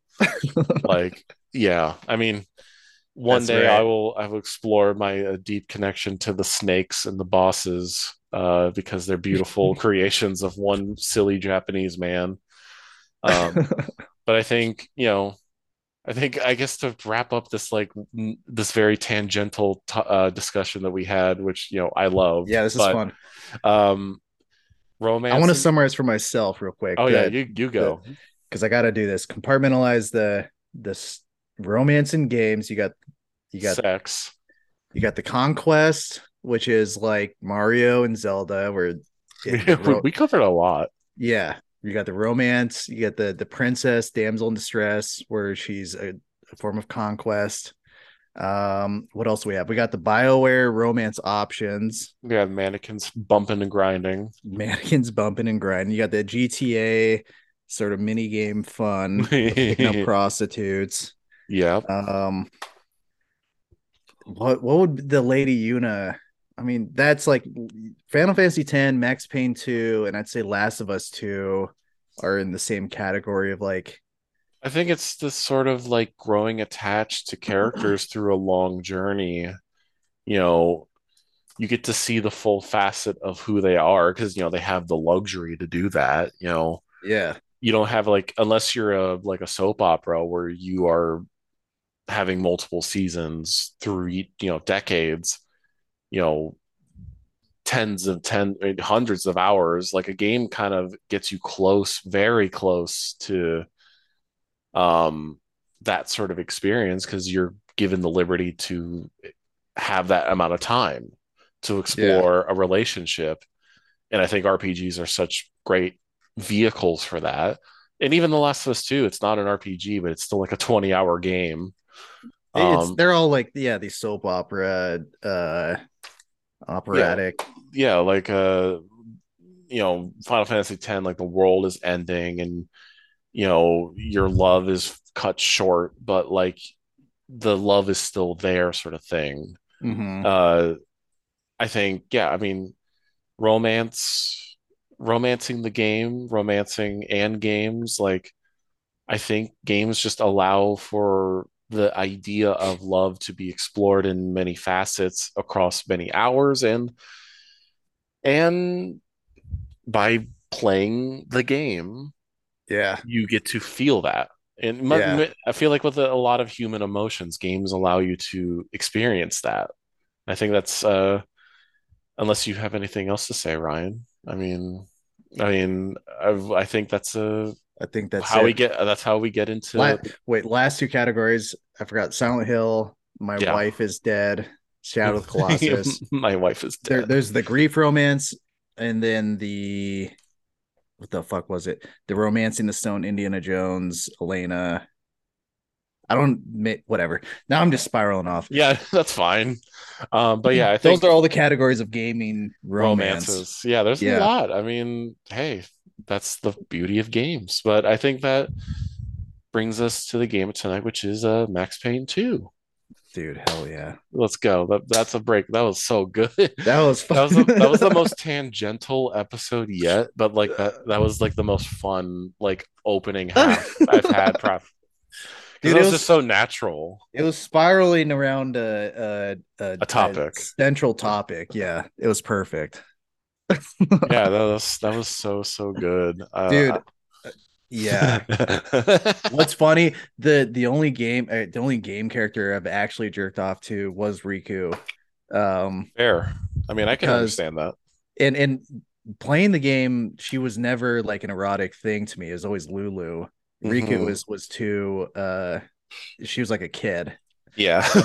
um I had this game informer where on the same page it had Jenna Jameson, the porn star, um, Ray Liotta, because I think he's the voice of the Vice City dude. And then it just had like Rikku at the like top left. And I remember like I was in that like middle school, like just jerk off phase where you're like jerking off like 10 times a day. Yeah. And like my I brought that magazine and like looking at Jenna Jameson and like my eyes went up to Rikku and like finished that and then like to this like the whole time i just felt such shame like dude i'm gonna live with that for the rest of my life dude. Rikku. Whenever i see rikku now i'm just like filled with shame. I mean hey no there's no shame in this podcast. No. there's no. shame with me. I mean i've listen i've jerked off to solid snake and big boss and old snake. I don't care. What about the kiefer snake Oh yeah, too. You know, Venom Snake too, of Venom. course. Yeah, Venom, Venom Snake. Oh, lovable Venom. Uh, what about Kiefer? Kiefer. Okay, it's funny to think too because like, there's that video of um, there's that video of in the when they, when they were making the game, they were like, oh yeah, now we can like face capture like Kiefer's like you know his um, expressions and that's what you see with snake so now it's like huh now like deep down underneath venom snake is like kiefer sutherland so am i jerking off to kiefer sutherland? Yeah yeah, yeah. like i need a level real... of, of abstraction here. I mean i guess in a sense that it, by jerking off to solid snake and big boss i'm technically jerking off to uh what's his name? Um big trouble little uh little china what's his oh, name kurt russell yeah kurt russell because that's what snake's based off of dude he that's that's right he was um because i was obsessed with the movie overboard yeah, um, yeah, yeah. Um, in a weird Freudian way because my my mom oh, Goldie Hawn always reminded me of my mom. Um because she they kind of look identical. And my mom loved overboard. And so I just I thought like Kurt Russell's like the the peak model of like masculinity, mm-hmm. you know. And I'm like I'm I'm the case like I did I didn't grow up with like a father figure at home. So like my father figures are like on the screen. Yeah, and yeah. Kurt, yeah. Kurt Russell is like he was like the guy. yeah, know? I can see that. I mean, he definitely has that um presence in any film he has. I mean, I think uh what's the movie where he is the alien and he falls in love with the woman and he like pretends to like look like her dead husband. It's like Star or something. Oh, um, let me see. It's a, it's a it's a it's a Carpenter movie. Let me see. John Carpenter movies. Debating if I will include this in the in like the episode or not. because this is this is this is a good topic. Jerking off yeah, to our yeah. video game characters. Rikku. First, I... uh, Starman. Okay. Like, oh wait. Go on. Uh, but yeah. Oh no, that's Jeff Bridges. Oh my god, Jeff Bridges and Kurt Russell kind of look similar to me. Yeah, he was Bridges was a hunk back in the day. I mean, oh, he when, still is. When, uh... I remember being uh, to reference the picture of "I Feel Funny, Mom" uh, when Jeff Bridges was in that uh, that uh, Coen Brothers movie um, in like the early 2010s, uh, where he won the Oscar. I forget the movie. It's like a John Wayne movie that they remade. Oh, True Grit. Yeah, I was like him with the beard and the in the eye patch. I was like, huh, weird Solid Snake vibes. Hmm. That's uh, true. Yeah. I was like, he's huh. A, he's like especially grizzled in that one. Yeah, uh, like I just remember yeah, like this I I don't really remember the movie that much. I just remember like there's the one scene where he's like in his like what uh he's like in I don't know what the proper term for those like type of clothes, like long johns. Yeah, yeah. And he's just oh, like, yeah. and he's like just being like a grumpy curmudgeon. I was like, huh, is this my future?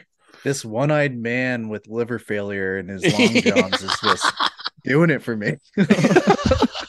Listen, when you're young and you're like being assault, well, granted, oh, I was like, I was, I, I totally granted, I was like 15. I oh. totally get it. yeah. You're assaulted with like images of like men and women. You're just like, what?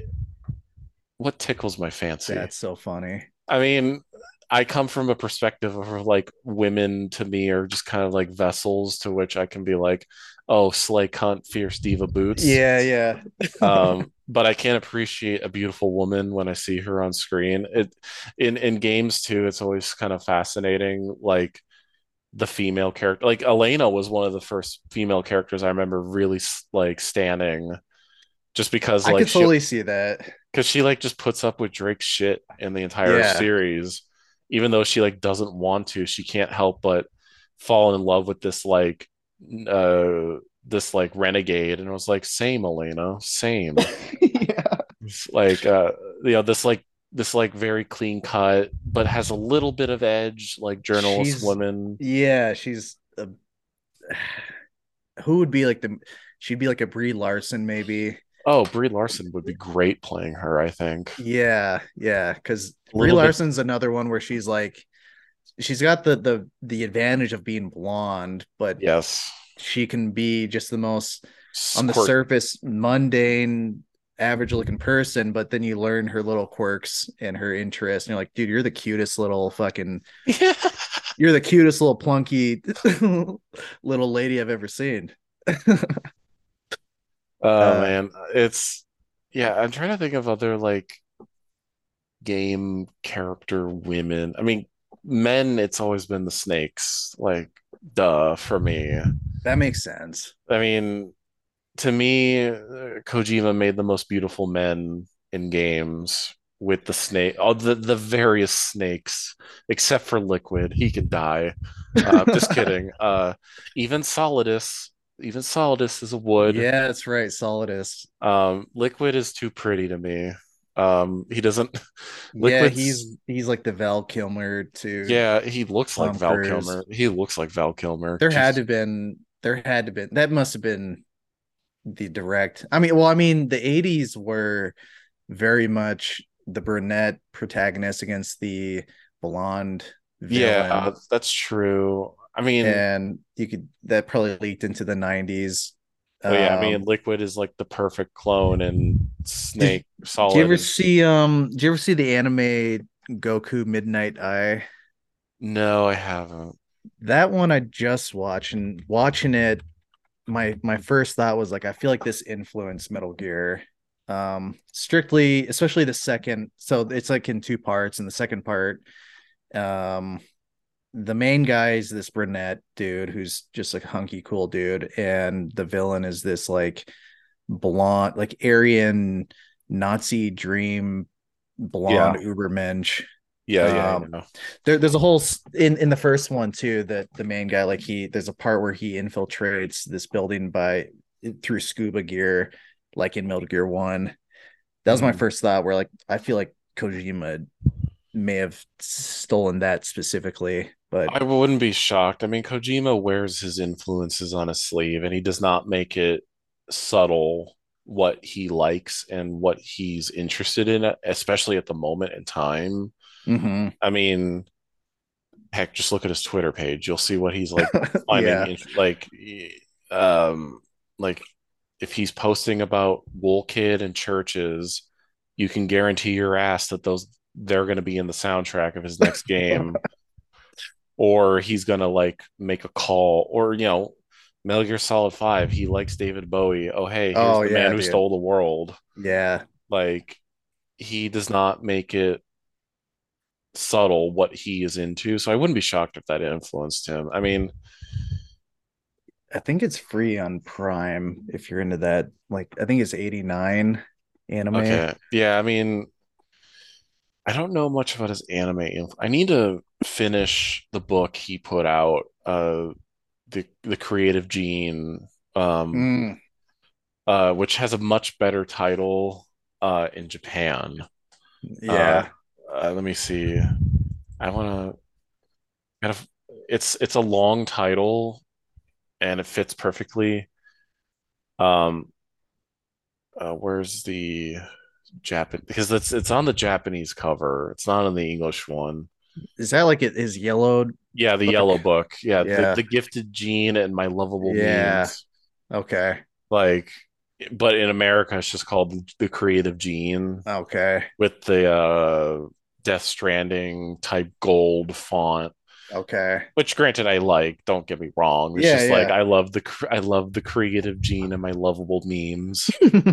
like that's such a him thing. Like um I gotta I- piss so bad. oh yeah, we'll I- we'll we'll we'll we'll we'll do a piss break. okay uh, we'll, we'll come- continue we'll- that because I, I got some thoughts on that too Oh yeah, I mean this this is gonna be a bonus.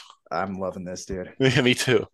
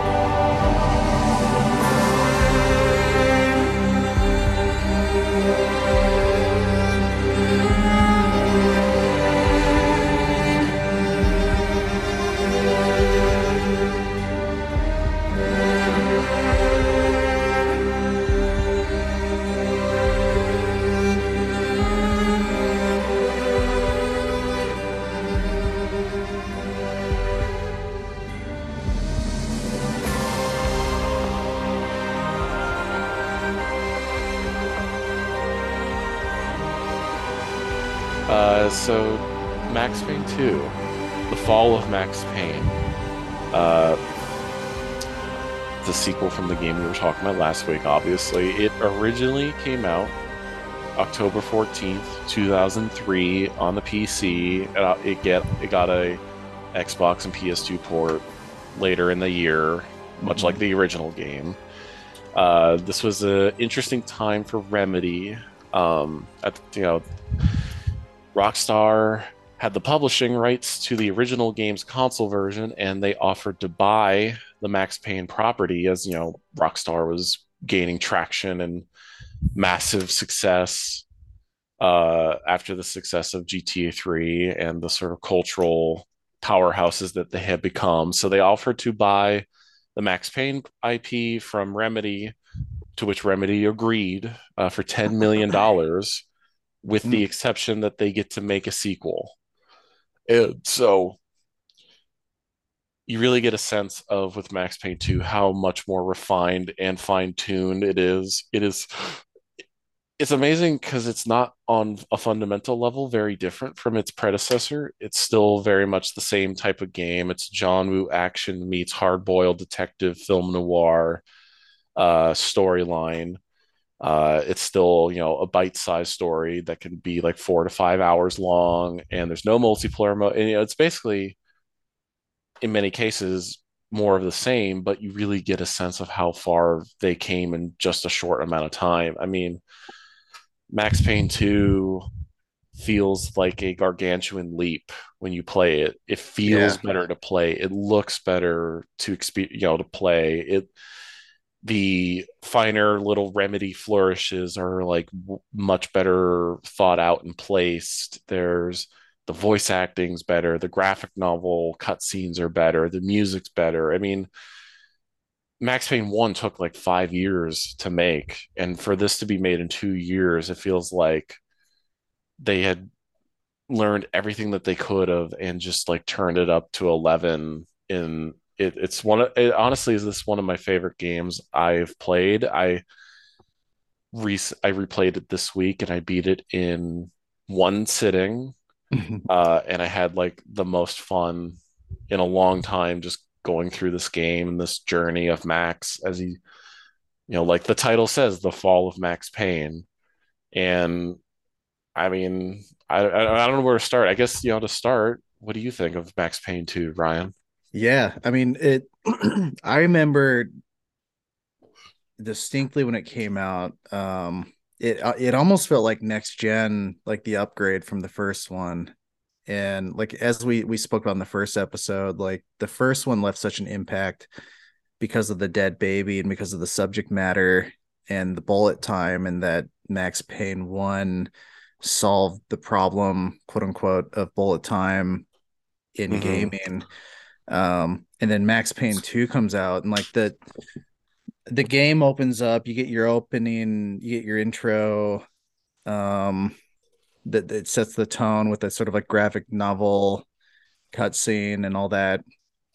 And then you're thrown into like that hospital sequence. And as soon as you like first pick up a gun and shoot someone mm-hmm. and it just you just it feels so weighted. Like i, I just remember um the weight of killing someone in this one was so heavy yeah partly because of the ragdoll physics and at the time like ragdoll was oh yeah huge.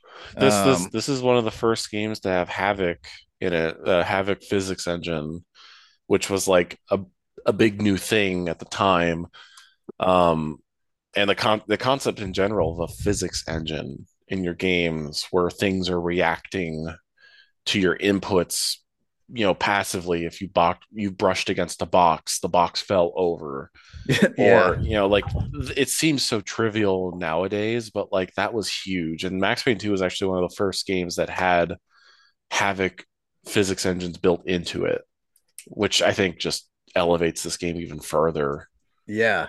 That that first impression of okay if if max payne 1 the first impression was the dead baby that this one was just that you shoot the guy and um in the hospital and he like flies into whatever that desk full of items and they just they go scattering everywhere and his his limbs are everywhere flying. hmm I like I just I that I viscerally remember as like holy shit, you know. Yeah, Um and it still hit. It still works today it still feels great, you know. Um Mhm. there I remember at the time like having feeling like I I enjoyed that in games and like calculating my heads like which games feel good to kill Mhm. people and which ones don't. Yeah. Um where you feel the weight of killing. Mhm. Um I I mean we talked enough about like Last of Us 1 and 2 because they they made a whole like art of that and a whole like moral calculus around killing where you're intended to feel like the moral weight of it. But Max Payne, you felt the physical, or Max Payne 2, you felt like th- this there's a physicality now where these Mhm. are like um at the time like human bodies that you're shooting. Yeah. Um It's and that it's- visceral. it's visceral and that it, it is encapsulated in this rain-soaked love story. Um and not love in the way of not a positive like you get the girl like Mario and Peach where you get the girl and it has this happy uh ending but in the sort of love hurts um everyone you know is to either betray you or die or both. Um it was very adult and mature in a way at the time that was groundbreaking and i think still it's very rare like the few games have lived up to that. Um Mhm. yeah I, I i i was obsessed with max payne 1 but max payne 2 just left such a huge impact and it was one of those private games. I don't think i ever like played it in front of anyone because max payne 1 i had friends where we like we enjoyed playing it together and this and that but I, I think this is one where i was like just sitting in the basement by myself. Um and just taking it in by myself and feeling whatever i was feeling Yeah. It um it demands your attention more. The first game obviously has its like merits uh when you pick it apart, but it definitely, especially back in the day, you could definitely feel there was like a little bit of like charm to it, especially with the Matrix being so fresh in everyone's mind. mhm. Like so I was like, hey, look, I have a game that plays like the Matrix sort of thing. But like with Max Payne 2, it feels like it feels like a game you have to like devote your attention to 100% or you're not going to absorb everything that it's trying to impart on you as the player. And you know, um I think what is so striking is to this game even now almost literally 20 years after it came out is how just like it's like a game that does not beg you to pay attention to it. It like it's a game that like demands you to understand, like just to like be immersed. It's like an it's one of the most immersive experiences I've had with a game where it's like when I pick it up to play it, it is damn near impossible for me to put it down. Like Mhm. I from the get-go it like it hooks you in with the hospital sequence and you're not sure what's going on like what's Max Payne doing in a hospital? Why are these like uh assassins all after him? Why is like the NYPD chief getting gunned down in the hospital? You know who is this woman? Mo- you know why is Mona Sax back even though I thought she died? Question mark sort of thing. Yeah yeah like it it hooks you in from the get-go and then you really get a sense of like this like the tragic fall of you know Max as a character which was uh, it was it was a little bit alluded to in the first game but the first game definitely has its like merits as a very straightforward like revenge story with like little bits of pieces of like oh hey this Max is kind of a tragic character Max has like flaws and uh vices and all that sort of stuff but it's more so you're reading between the lines sort of thing Mhm. but with Max Payne 2 it really like you get a sense of how through Remedy being more confident in their ability to convey themes or ideas like it just it becomes something magical to experience like I, I forget if we mentioned if I mentioned this on the first episode, but like Sam Lake, obviously the writer of the games, the creative director over at Remedy. In between the first two games, he went and got proper schooling on writing. You know, when Yeah. he went into Max Payne one, he was a he was an amateur, um, and then he got proper schooling, and you really see the like monumental leap that he took as a writer with Max Payne two. I mean, infamous It says that in the Game Informer uh, article here. yeah, like infamously, the script was like. Uh, I forget the exact total, but it was like triple the size of the original game in size and scope and it was just like yeah even even on a even though the game comes off as simplistic like on a you know glance uh from like your average day player there's so much at play here that's like Mhm. fascinating It's Yeah. so layered. It, even now, I don't feel like I've totally absorbed everything that it's saying and doing. Um, and I've played it so many times. Like every every time I pick up on something, Mhm. um, which which is, I think, credit to its brevity because it's shorter than the first game. yes Um, like you you can finish it in like one night, and I, I remember that like working against it in terms of like its reviews where Yeah.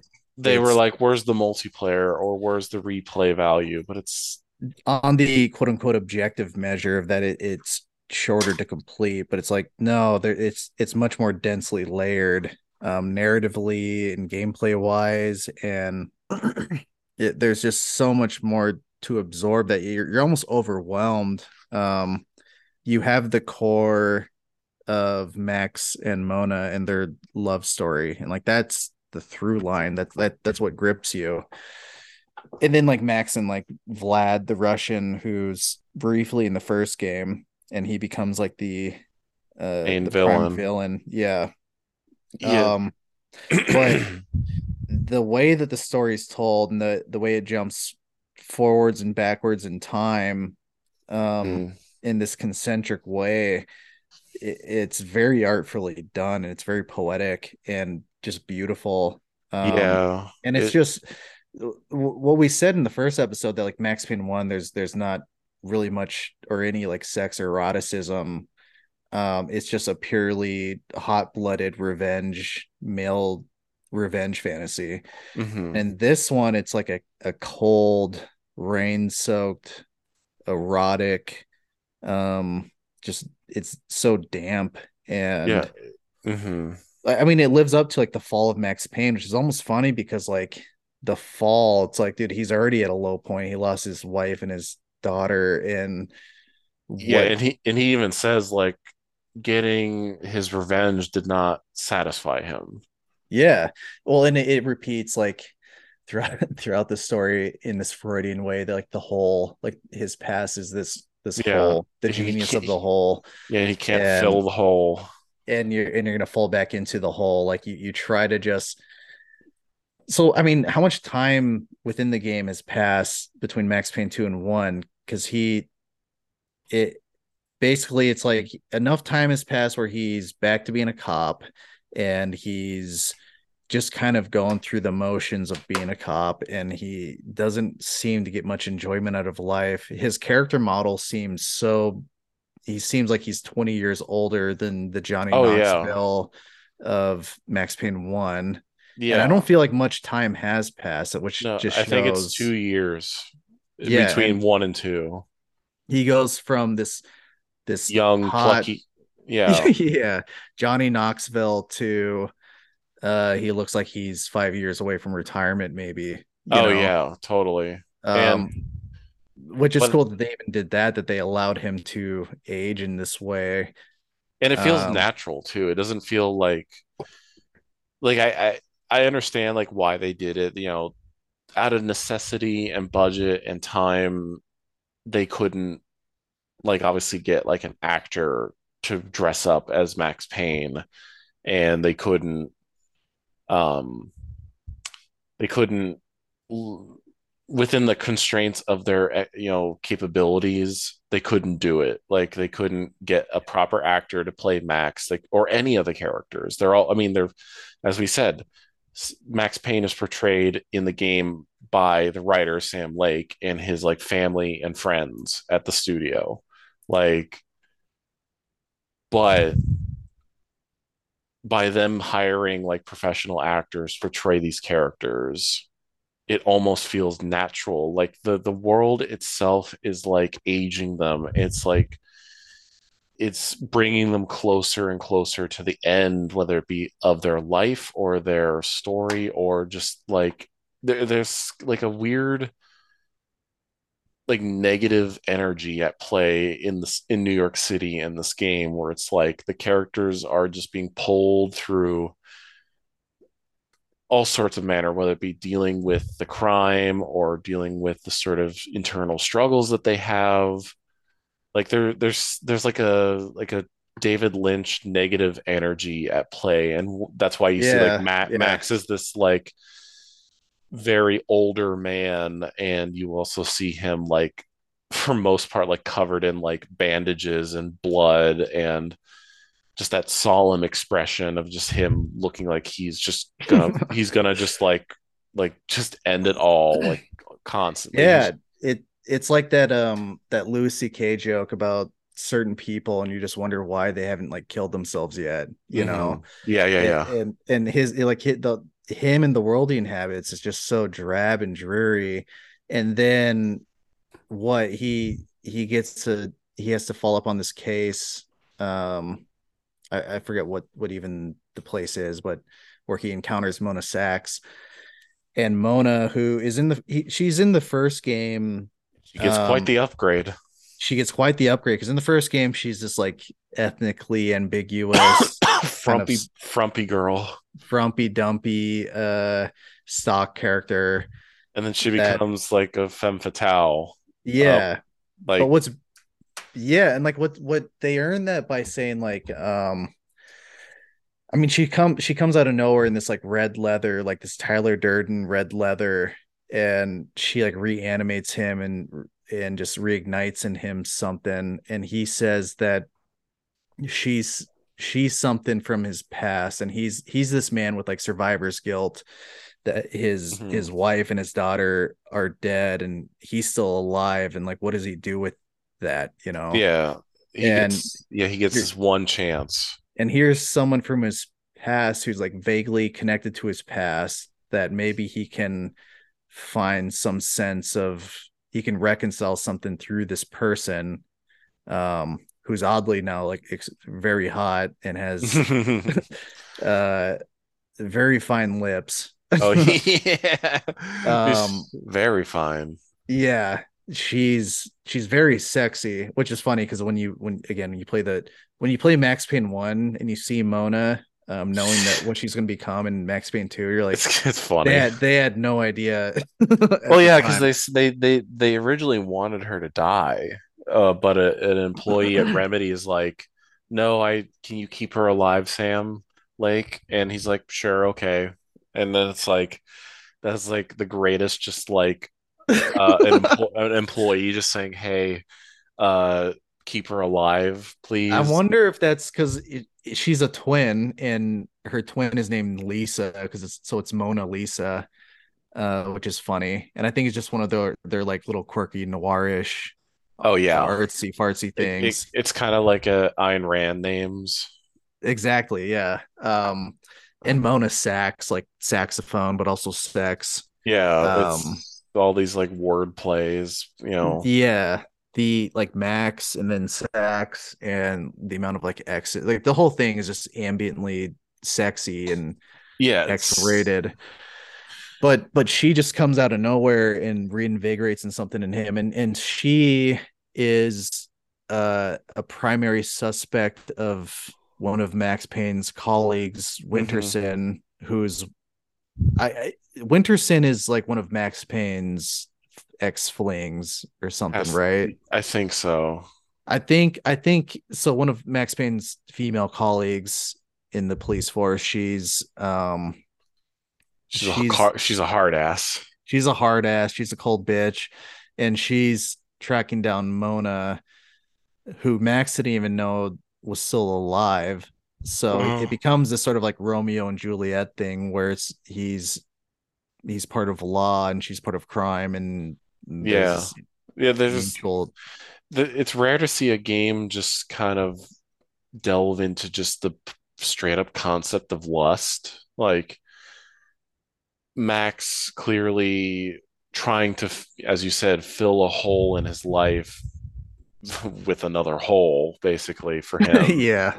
But I think this sort of back and forth dynamic that they have through the game, I think it this is a thing I have with Max Payne 2 is and it kind of ties in with him being like high on painkillers, you know, it kind of becomes like a daze as he's like just traversing these um, even more well realized and well detailed, you know, practically ghettos, uh, Mhm. apartments and locations, and it feel it gives the sense of like, you know, inhibitions are down or inhibitions are up, and Max is just succumbing to every part of his sort of locked up part of his like subconscious is being like dragged out of him as he progresses through the game, whether it be his violent tendencies or his lust for uh Mona. Like there's the you know the phone lines that you can interact where he you hear him talking to like on the sex line and he's just like instead of just being like an instinctual male like trying to play up the phone sex he's like oh your name Mona uh oh dude, starts- yeah. and he That's just- right. and he just like kind of like has a therapy session with a prostitute over the phone and she's like That "Who- part is so sad. Uh, yeah it he's it's rare to put have a game put you in the shoes of some guy who's like at any moment could just break Well, because he seems so pathetic too. Um, he- yeah Again, in Max Payne One, he's this Johnny Knoxville hot-blooded creature, yeah and in the second one, he's this pathetic, worn out. He's just this wet rag of a human, Mhm. and um, it's funny because like him and Mona kind of like they go back and forth of being like damsels in distress, but like Max is more of the damsel than Mona throughout most of it. Like she's now this sort of like hot Johnny Knoxville figure. I mean, so much, so much to the point where there's the gameplay sequence where you play as Mona you protecting play as Mona, Max. yeah. Like I, yeah, that that's a great point. That Max feels like he needs saving throughout the entire. Even though you play as him, and your majority of the game is from Max's point of view and playing as him, but you really do feel like he's like, in a way, kind of crawling through this world that is like slowly destroying him. That he just can't take it anymore. He's like going through the motions, even down to like you return to Ragnarok, which is a setting in Max Payne 1. Oh yeah. And you return to Ragnarok. And so even like the action sequences at the beginning of Max Payne 2 is still like he's just going through them. Even though he's still doing the slow motion dives and he's still, you know, uh Mm-hmm. doing the insane stunts that have been upgraded to the, you know, when you run out of ammo in slow-mo, it does that like 360 camera Yeah, and it's like reloading. It's so is- cool, but it's so know, sick but he it's just he's so like deadpan and dead face about it. Um yeah, he, yeah, that deadpan face that he's giving through the game, that sure is more or less a limitation of the hardware. They couldn't like animate his face doing everything, but it's because of that limitation you get a sense of just how over it he is and just I wouldn't yeah, he feels like he just wants it someone to just put him out of his misery, but you know, Mona is like that one bit of like humanity that could get him out, and you, he's willing to endure some wild moments through the game. Like you have the sequence where you go through the t- the the uh the TV show uh amusement park, which is like oh that's one right of yeah the one of the coolest locations for a game. like it's such a wild location that comes out of nowhere, honestly. Mhm. Like I can't imagine like all and I love just the amount of detail that is in that level. Like just all the different stop signs and that level too also kind of reflects uh Max's state of mind where it's just like you see like all this like graffiti on the wall. It says like red rum, you know, murder, Red rum, yeah. Um, mirrors are more fun than television. yeah, it's a theme park based off of um the fictional show Address Unknown, Yeah. which plays throughout Max Payne 1. And and the Address Unknown is where like the mirrors are more fun than television. Um, the sort of Twin Peaks knockoff. And Mhm. and Address Unknown plays the whole like Lynchian idea of the double of like the fictional counterpart to Max Payne.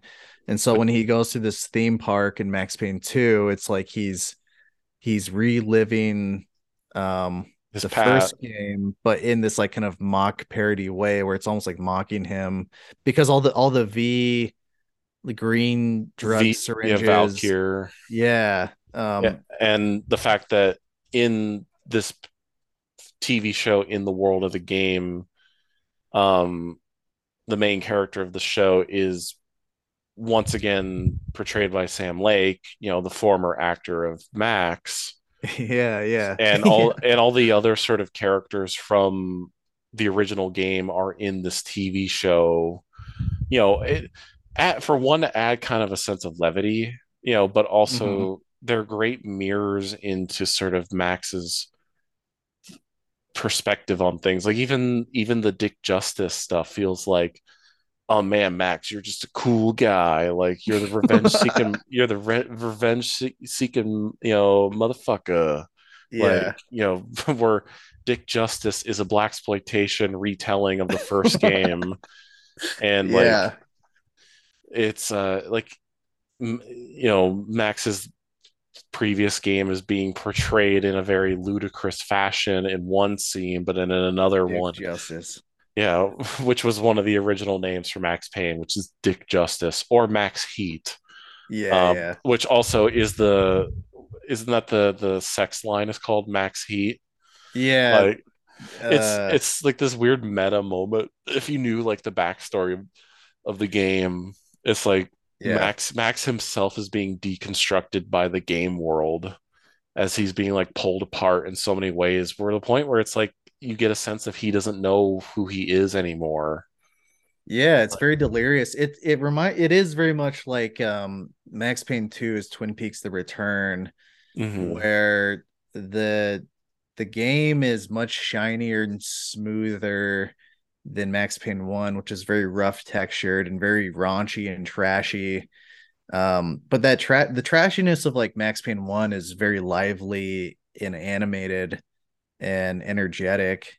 Mhm. Um, but Max Payne 2, it it seems like everything's even though it's like smoother and updated, it's just shittier and it's just rote and um yeah. like, like we said, going through the motions and shit, but it but it's like the the first like act of Max Payne 2 is just like he's just consistently being mocked by the world around him and the theme park is like the most explicit example of that where he's just being just mocked and yeah. um yeah i don't know where where to go yeah, from no, there I, but no, I think, and it's interesting too because that's where is Mona actually hides out in the game. That's her that, hideout. yeah yeah So it's like, you know, in the midst of a of a location that is more or less kind of, you know, ridiculing Max and for what he's gone through. You know, Mona appears in this sort of like self-referential d- deprecating location Mona appears, you know, even though Mona appeared earlier in the game, you know, Mona is there to sort of like be that vessel to escape the sort of painkiller haze that Max lives in, where he's mm-hmm. he's he. I wouldn't say it's like a arrested development type, like uh, like living, but he definitely feels stuck in a world that does not want him in a sense. Like the yeah, it, it's like he succeeded at AA and now it's like now what? You know, now life is much more boring and shittier than when I was a drugged up, hyped up yeah, you know- you know, revenge killing red blooded uh, male. yeah now i like theoretically got my life together and have a job and career but like i i got nothing though and i'm i am nothing Yeah, and Mona is the vehicle out of that spiral. But, you know, Mona plays so well off Max because, you know, like in a great femme fatale from any movie, you don't know her intentions. You don't know what she's ultimately trying to get at with Max. So you start to become entwined into the mystery of who she is at the same time. Like Max trying to piece together his own life, Max trying to find meaning in his life.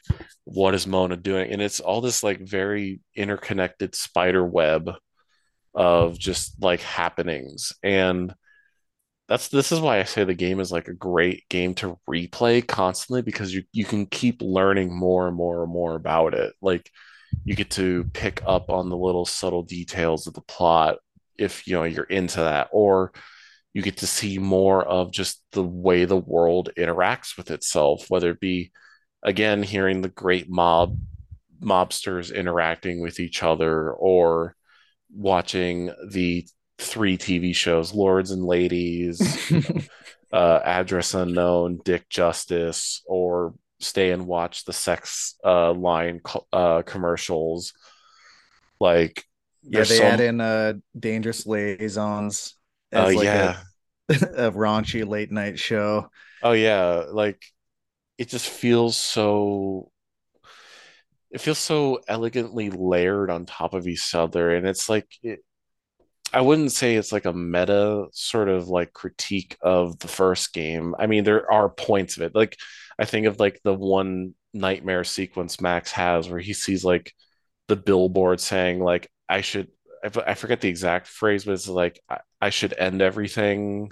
Mhm. Um, as he sees like himself on the billboard with Mona, and Mona kind of feels like um like you said, she has like a Tyler Durden-esque presence in the story where you're not too sure what's going on.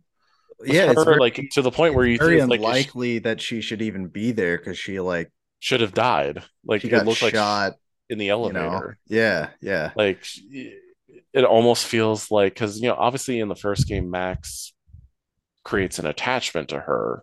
It's brief, but you do get a sense that he has built something up with her.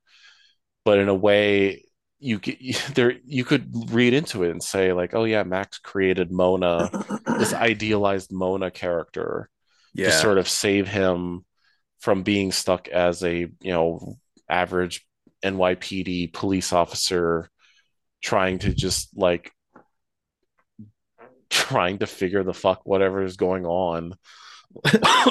I mean, that's what's funny because he's like he's viewed as a, a local hero for the events of Max Payne One, um, but all of your time in the NYPD offices is just him getting yelled at and berated.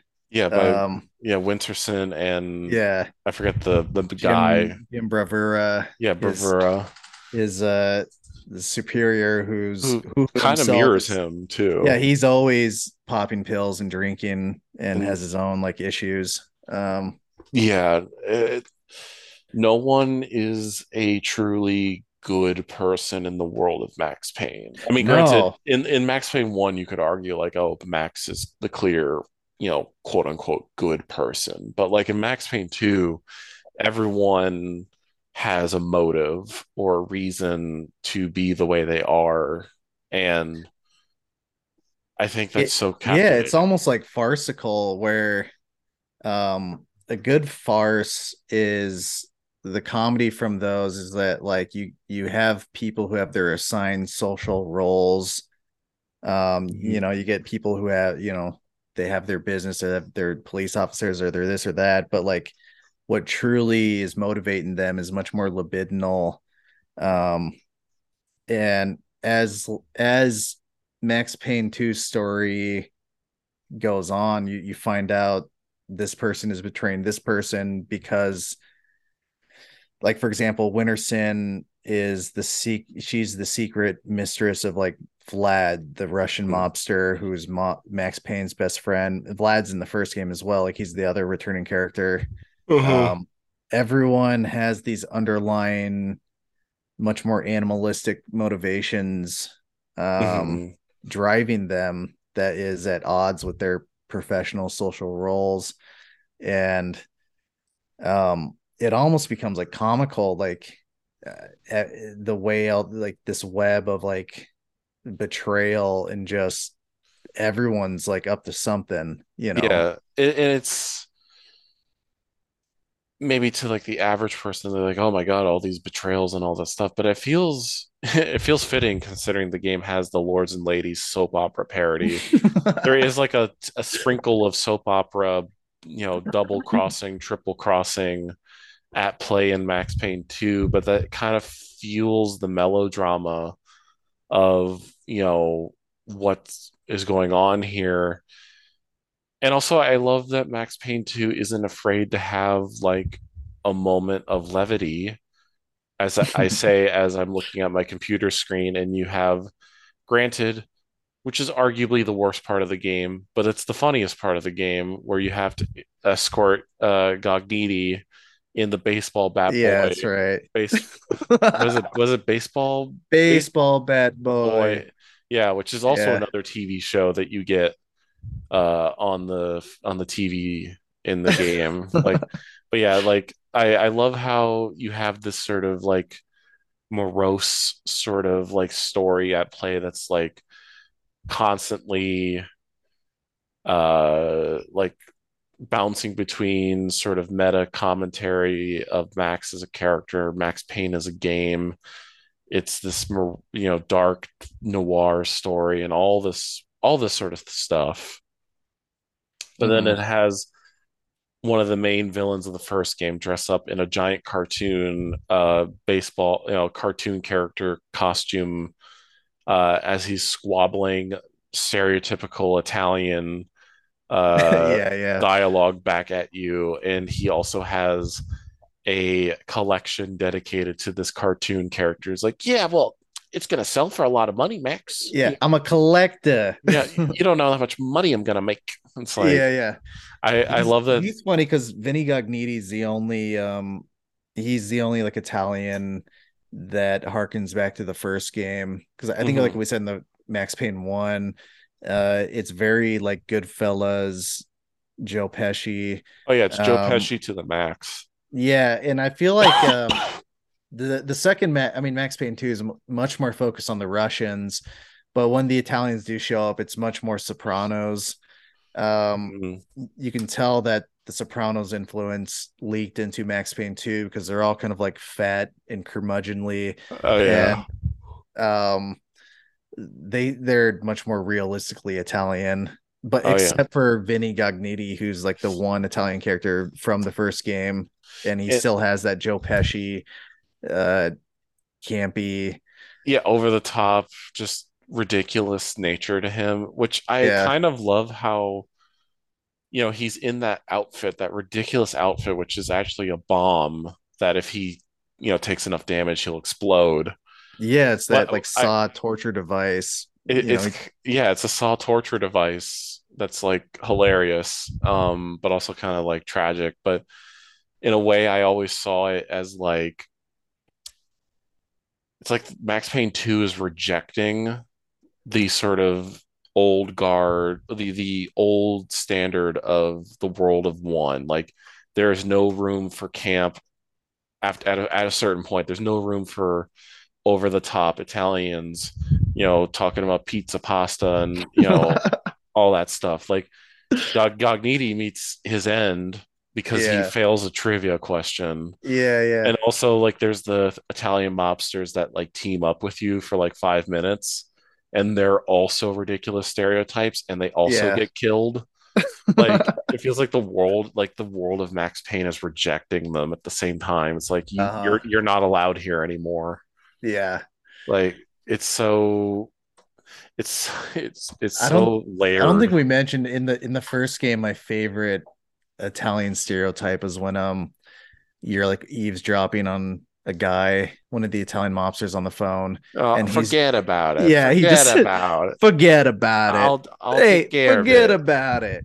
yeah, it's so Yeah. like it's yeah, these are Finnish people making a game and they're just like, yeah, what if we make fun of Italians? Like yeah, yeah. this is what we've seen on TV. Like Yeah, they they replaced the um the Italians are more I don't know, faithfully depicted in Max Payne 2, whereas the Russians now are the sort of like campy, like like um Vlad's uh second in command or like the, the deputy guy or whatever, you know, like the cowboy. Like the cowboy, yeah. Baseball boy. Or, yeah, baseball bat boy. Yeah. Whatever that is. yeah, Like, yeah. Very Yeah. funny. Uh oh man, I'm always glad that Remedy always finds a way to like break the tension in like just a natural way. yeah, yeah. Um, Um it's yeah, it, it's also going off Gognitti's death. I love that much like the rest of the series, it embraces obviously Remedy embraces its Lynch inspirations and the scene that where you learn how Gognitti, you know, dies is such a out of body experience. That nightmare sequence is so good. Like where you the sky, the roof off of the building is like gone, and you just see this red sky, and you just walk into a room. I forget what the TV says. It's like our our friends are. God, I wish I could remember it off the top of my head. It's such a great, just like disturbing moment where you just see like when you Oh. learn how Gognitti died. yeah his he- yeah like the exact details and it's told through the TV screen. my my dearest friend. Yeah, uh, yeah, our dearest friends or something. Yeah. Um, Uh, yeah, because Vlad says that to everyone. Uh yeah, yeah, it reveals um Gognitti's death through one of those nightmare dream set because okay, there's is there's like three nightmares. yeah. Um the first one is like Max is just taking a dearest nap. of all my friends yeah, yeah. that's that's Uh, the that's what shows on the tv when gognitti uh you see the truth of how he meet his end Yeah, because the final nightmare is when Vlad shoots you in the head, yes and you're in this sort of like Bardo. Um, it's not even just a nightmare; it's like you're between life and death. yeah and Mo- Mona pulls you out. Um, but but yeah, the TVs in the nightmares kind of fill in the blanks of like what what's going on with other people in that Lynchian way. It shows how Gognitti died. It also one of the TV shows an encounter between Mona and Vlad. Mhm. Um, because there's there's this sort of uh on Max Payne's part, this sort of like male jealousy of between Vlad and Mona that they're before you find out that Winterson is Vlad's secret lover, it kind of sets it up that you think it's Mona. Mhm. Um, that Vlad and Mona are fucking on the side. Mhm. Um, and in that nightmare sequence, it, it kind of clears it up that they're not because they're antagonists towards each other. I, I Mhm. I'm not totally clear on the details because I she Mona's working for Vlad or she's working for Woden or, or something like that. yeah i mean i don't think it's n- i mean you can pick apart the plot details but i don't yeah, think that, that's that necess- doesn't. I don't think that's necessarily important with this No. game. I think it's more sort of being on that like surreal like drug trip, you know, you're high off painkillers. It well, I mean, the, the only thing you want playing this game is like Max and Mona to get together. And yeah. And you want that it, that it's a total like you're just edging the whole time. And, Yeah, and like they're, know, they're barely like getting there. And even like the most intense like quote unquote sex scene where you see like her under boob it's just an intense makeout session that gets cut short and that's like the closest they get to each other. Or or the scene where you see Mona showering. yeah. And Like- she's uh she's singing the the, The theme. Yeah the theme song like Goodbye. off key Yeah, I Um, mean it I I ca- I'm I can't remember if we were saying this earlier in the episode or off episode, but it's like the implicate the impl yeah, we said this earlier. So the implication makes it more titillizing of like Yeah. these two gruff, hardened like people who are brought together seemingly destined to Mhm.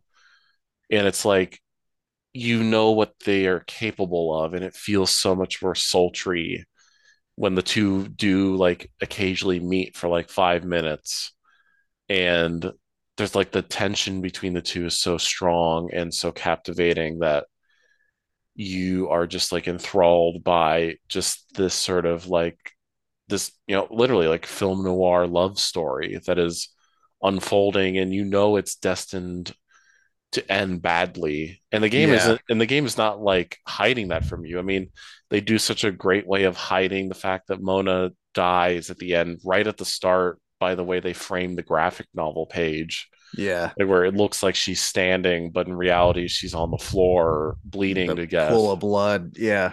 where it's Yeah. yeah I mean, you he meets her and then like within what 24 hours or so, she's dead. Yeah Um, and he didn't even know that she existed before. So like she reignites something in him and then she dies. Um Ma- Max again has his way out removed of his his like safety blanket from the cruel world of New York City in this game. You know, Mona represented a way Oh, out, God. a way out, and he once again gets that taken away. You know, he had his wife and daughter taken away in the first game, and then now he has Mona taken away from him. And so now it's like he's presented with a choice of do I succumb to, you know, misery and despair, or do I find a way to make it through the end and fight, you know, just fight for a better ending, basically. And I think that's what's so powerful too, is that it's through the marriage of gameplay and the through the marriage of like the story that you are you the player want to see things through to the end, which in a in a in a in a way fuels how Max is trying to finally escape his sort of loop mhm. of pain, you know, pun intended. Like yeah, he's finally, you know, you're giving him that final push to say enough is enough, no more tragedy. And you know, you know, the game ends with the credits like Max will Max's journey will continue through the night or something. I yeah. forget some you feel like you you as the player are like the invisible hand giving Max that extra oomph to finally escape his you know never-ending loop of pain. Yeah, Yeah. it's hard to even like nail down because like the lat the very final frame is it's like those lips um that are both like Mona's and his dead wife's. Yeah, I I had a dream of my wife. She was dead, but it was all right. Yeah, and that's like I don't that intuitively makes sense. Like he felt he finally got some sense of relief, but it's hard to imagine how. It, it reminds Yeah. me like with like Fire Walk with Me, Twin Peaks, where like the whole movie is Lauren Palmer just going through hell and there's like nothing good happens and then like inexplicably the last scene this like angel comes and visits her and she's smiling happy Yeah, Um, and and Mona that that that panel of Mona's lips, like it, like Max is given just the briefest like uh payoff. Like yeah he is capable of escaping the you know the pool of misery, and yeah I think what is so powerful about this is that it is all done through your actions as a player. I mean, on the surface level, yeah, John Woo, you know, Matrix, slow dough, you know, all that stuff. That's great and all. Don't get me wrong. Like you can Yeah. enjoy the game on that level, but I think what's so captivating is that through the marriage of your just actions of progressing and fighting through seemingly impossible odds of these cleaners that are trying to, you know, whack you, so to say. Mm-hmm. You overcoming those odds, you find, you know, you persevering through Mona's death, and finally, for all intents and purposes, seemingly ending, you know, the inner the the sort of cogs of the machine of this universe have been undone and that Yeah. Ma- Max can finally escape. Now, obviously, he continues his story in the third game, you know, and I don't want to get too much into three because I'm saving that for a later day. But I think Remedy viewed this game as kind of like a goodbye to Max because I don't think they were not going to be making a Max Payne again because Yeah. Rockstar owned the IP. But I feel like in a way they gave their own creation, you know, their own character a way out of his own despair. And I think that's very beautiful to accomplish in a game. And it feels very personal as a result. Like, you know, you can tell Sam Lake and the team at Remedy, they knew what Max was supposed to be this dark noir John Woo action hero subjected to some of the worst things you could ever experience as a person, not let alone a game character. But they give him that one little brief moment to say, you know, everything will be okay in the end. You know, you the cycle has been broken. It, in a weird way, it kind of feels NieR Automata-ish. The cycle has been broken, oh, thankfully yeah. it's up to Max if he wants to go forth and make that change complete. It, also, it feels very Evangelion in that sense, where it's like yeah. uh, where Max is now given the tools to craft the world he wants, and it's up to him to fix it or do it. Uh, so yeah, I mean, I got I gotta do one last piss break. okay, that's fine. I gotta pee so bad. That's I got fine. some I got some brilliant points. I'll be right oh back. yeah, we're we're good. Welcome back to our return to Sender Marathon. Two days and two nights of the 90s cult series, Address Unknown. All the episodes in a row. A real descent to madness.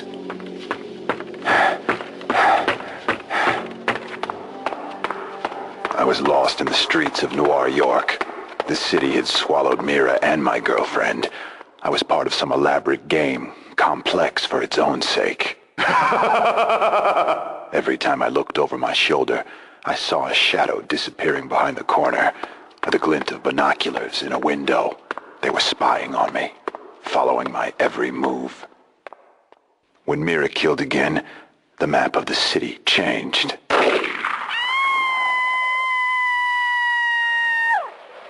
Like a shifting glacier, a new crack appeared with every gunshot.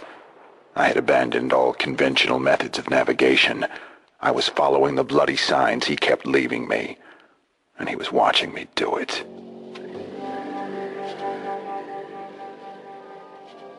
Yeah, I'm We're back. back.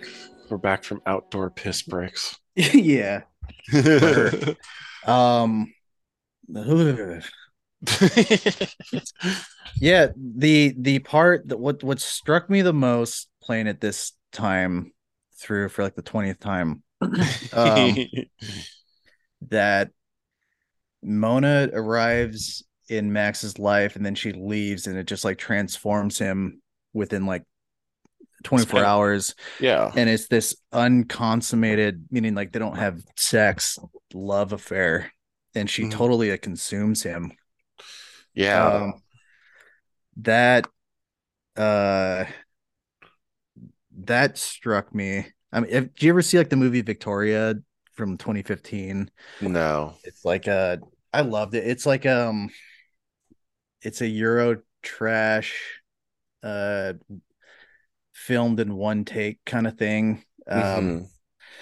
this girl victoria is this she's a spaniard in berlin Oh, who- I I think I've heard of this. I you love it it. so much. Um, this is one that I I ended up watching like three times within 48 hours because it's another one that just seems to understand love and love as this destructive force that just enters your life and Yeah, it consumes transforms you. It consumes you. And for her, she's um I, similar to Max Payne and Max Payne 2, she's it, it's revealed that she's this sort of like musician pi- pianist protege who hasn't found success so she's working at a coffee shop um who probably deserves much more um Mhm. she she like spent much like her entire life training to be a pianist but just due to the opinion of others just couldn't get there um and there's the whole like sequence where she like plays the piano it's like the most glorious thing but she she meets this guy who she essentially falls in love with but who takes her um through a certain sequence of events she ends up like getting involved into this this bank robbery Mhm. and you know spoiler alert like he dies everyone dies so, like these people this group of friends she meets are killed within that same night that she meets them and she falls in love with one of them and she leaves richer like she leaves with the money and it's kind of on this ambiguous note like where the most likely thing that's going to happen is that she's going to get caught and thrown in jail but maybe she'll leave and go to spain and be like maybe fulfill Mhm. her dreams or what whatnot but um the unconsummated love affair that enters and leaves your life is the most tragic thing and even like the most minute example of that is like times where you're at a bar and you have a very um hot attraction to someone Mhm. and you're maybe about to hook up but certain things happen where they're just like you know they have a, a shitty friend who like pulls them away then you never see them again or something then that just like weighs on you for the rest of your life you just Yeah. think, you just think about them um yeah. hmm that is sort of like the center of Max Payne and um its idea of love as something that kind of it- love is something like it's like um this meteor that just hits you and destroys you and Yeah. if anything like ruins your life like Max Payne's career is like ruined here yeah. I Um, mean, he can't go back to the NYPD. and it shows that like in Max Payne 3 like he's a he's a mess you know yeah, he's, and it, he's it now an alcohol. Now he's an alcoholic and a pill pusher. yeah it continues from there but like if if they didn't have max payne 3 like you could imagine that Yeah. um it's uh that is a very real thing um um not not to get i mean i i told you like what you know my my dad died like last Mhm. on on halloween like last year Mhm. um and i started playing this game like midway through while he was dying you know so like the this was very much on my mind Yeah. um i say my dad i mean he he he was my stepdad but like he was my dad you know um Mhm. he entered my life late in high school and then he dies you know 10 years later and it does throw you in this sort of like um you you feel like you're at the subject of like god's sick sense of humor. Like what the fuck was the point of that you know? Yeah. um this person enters your life and you love them to death and then they're gone. And what do you do with that you know? Hmm um that's the most um tragic and real experience of of love um that you can like uh, go through or or I, like that that is that is Max Payne's two's uh idea of like love um it's it's the purest form of love um Yeah. some something that just demolishes you that you almost have to like illogically reach a point of um closure or or I don't because the way that Max Payne 2 ends where it's just like it's okay, you know. And and you have to it's hard to it's hard to figure out what that even means. Like how is that okay? You know, like what what's okay about any of this within the story and um why did any of that happen, you know? yeah. um because because it it seems like Cruel. much it seems very cruel um yeah, I think what you yeah, I I yeah, I mean Max Payne 2 depicts love as the most brutal, the most energizing and euphoric you know power of human life. But on the same on the on the flip side, it shows how love is destructive and only brings pain, you know. oh yeah um that was my point i, I was gonna get the, last night i mean my girlfriend and we love watching like reality tv and trash tv and shit and like bachelor and bachelorette yeah. being one of them that we tune into every week. Um, it's funny because like the the values that are espoused in like Bachelor and Bachelorette is like this idea of like self love, and you'll see with like a lot of the contestants where, um, like the episode we were watching last night was like the the women tell all of Bachelor, and the contestants like some of them were saying those who did make it to the end they, they create this bullshit narrative of like you know what? Through this i learned to like love myself. And that love is about like loving myself. And it's it's um this narcissistic idea of like love comes back to you and i like the the current when i see people trying to date today that's a very common theme they say is like uh i gotta wait until i'm ready and that Yeah. these are on like my the Ru- the RuPaul plans the RuPaul saying, you know, if you can't love yourself, then how in the hell are you gonna love somebody else? Can I get? yeah I mean, yeah, There- it- there's some truth to like to that but true love is like it's not anything you ever plan or ask for not not to like get all corny and whatever but like, this is just how it Mhm. is like yeah. someone comes into your life and When you What least you- expect it. what you call the self, which includes your worldview. It's like you look at the world and you look at the next five years and you think this is what I'm going to be doing. But then this person comes into your life and it just demolishes all of that. And then you're not even like um acting to your own judgment or like your own accord or like by your own um the, the self is no longer exists like you're you're completely consumed by this this other and this this person and it it's this demolishing force that comes in and it's like the it's like the planet on Lars von Trier's Melancholia that just comes in and destroys everything.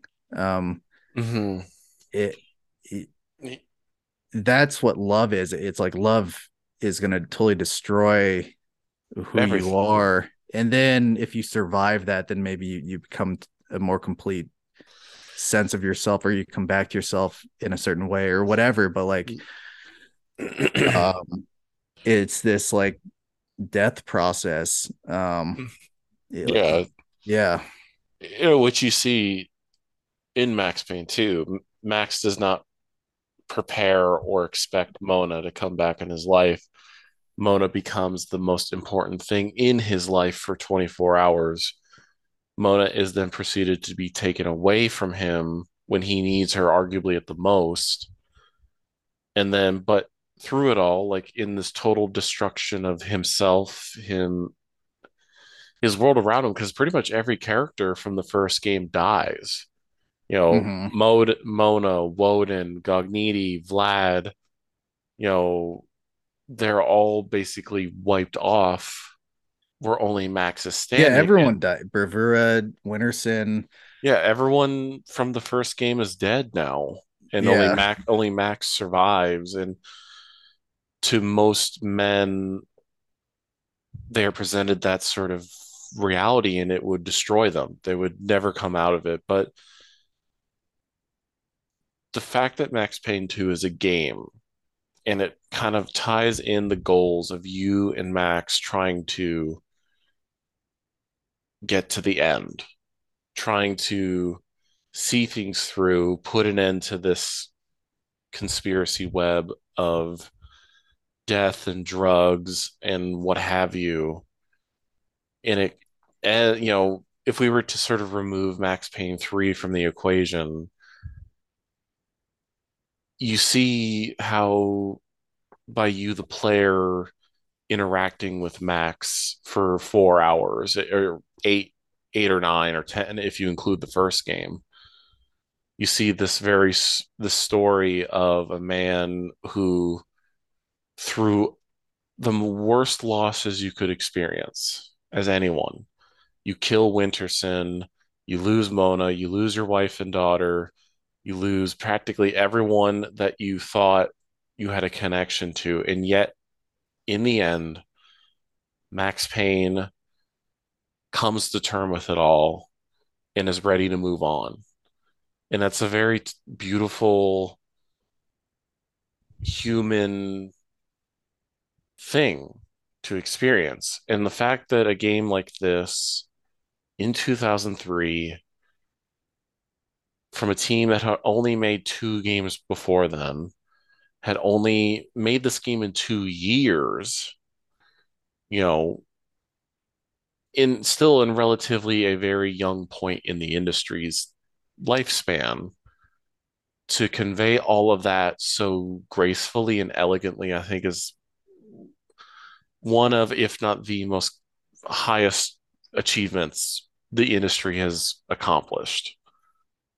And I think this is the power of Remedy at their peak Mm-hmm. when the the marriage of gameplay, the marriage of story, the marriage, you know, the themes and complex layers to their narratives all come together in this sort of symphony of art that you come to really appreciate why Max Payne 1 and 2 are so highly beloved. And I think also why Max Payne 2 is seen as so beloved by fans and why so many of them view 2 as the peak of the series. You know, it doesn't need a 10, 20 hour, 30 hour story game to get its point across.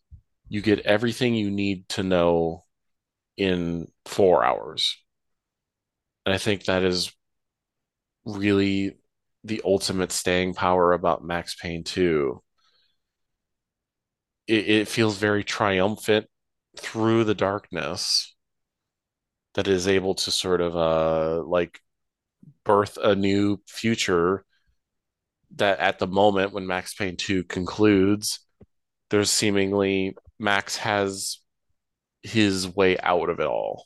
And I don't know. I mean, it's genuinely one of the most moving experiences I think anybody can have with a game. It it it I would say it sits in the sort of life affirming pieces of media where it does not I mean it subjects you to some extreme facets of being human, being a man, but it has this sort of Randian triumph of the spirit of the person, of the man. Overcoming everything leads you to something p- potentially greater in the future. And I Yeah. think that's the the magic of Max Payne too. I mean, I don't know what else I can say. I mean, this game leaves me speech. I mean, it's a game where I can talk about it endlessly, but at the same time, it leaves me speechless. Mm-hmm. Like, I, I'm I'm amazed. I'm amazed that this was accomplished in two years by a relatively still fresh in, you know young team, and you know for a long time this was viewed as like Max's final goodbye for s- a mm-hmm. lot of people. You know, Remedy was saying goodbye to Max Payne until, you know, recently when they're remaking the first two games now. But, you know, it's like a not only is Max saying goodbye to the world that he was occupying for years of his life, it's like Remedy is saying goodbye too, and it's very touching. It's you rarely get to see that sort of like levity in a game, both inside the game itself and sort of externally too. Mhm. So I mean, is there any?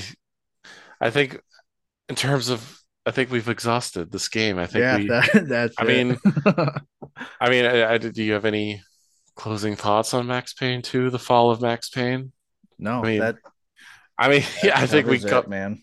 I think we cracked the code, as it were, on Max Payne 2. I think everyone needs to play this. Obviously, play the first game, even though the, The, second, the first the- and the two is like that's the package deal. which you can get on Steam for $15. Uh, they include both games. And if you have a laptop made after 2010, you can play this game, both of these. They're they're not taxing games by any means. Uh, but and yeah, then play uh Final Fantasy X and 10 Part 2 for yeah, an to under, extended love series. yeah, to yeah, to the extended love love uh, umbrella of the third place. uh, but again, I thank you, Ryan, for joining me on week two of Remedy Month. oh man, thank and you. I can't wait for when we come back to arguably possible. I mean, could be my favorite game in Alan with Alan Wake. We'll see. We will we will deep dive into Alan Wake next week, but I can't thank you enough for joining me again, and I think that is where recording will stop. In staring bleak. Beer cans, deer's eyes. On the asphalt, underneath our crushed plans and my lies. Lonely street signs, power lines, they keep on flashing, flashing by. And we keep driving into the night. It's a late goodbye, such a late goodbye. And we keep driving It's a late goodbye. Your breath hot upon my cheek, and we crossed that line. You made me strong when I was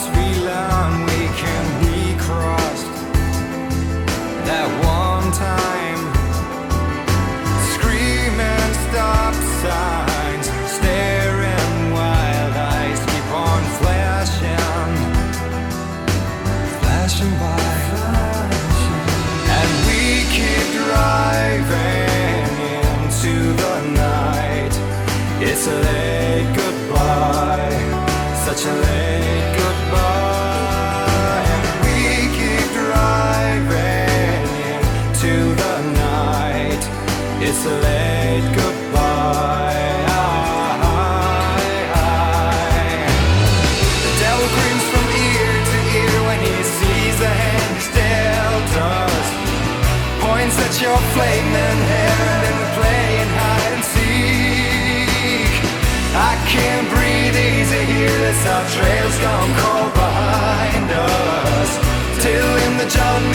Stare at yourself grown old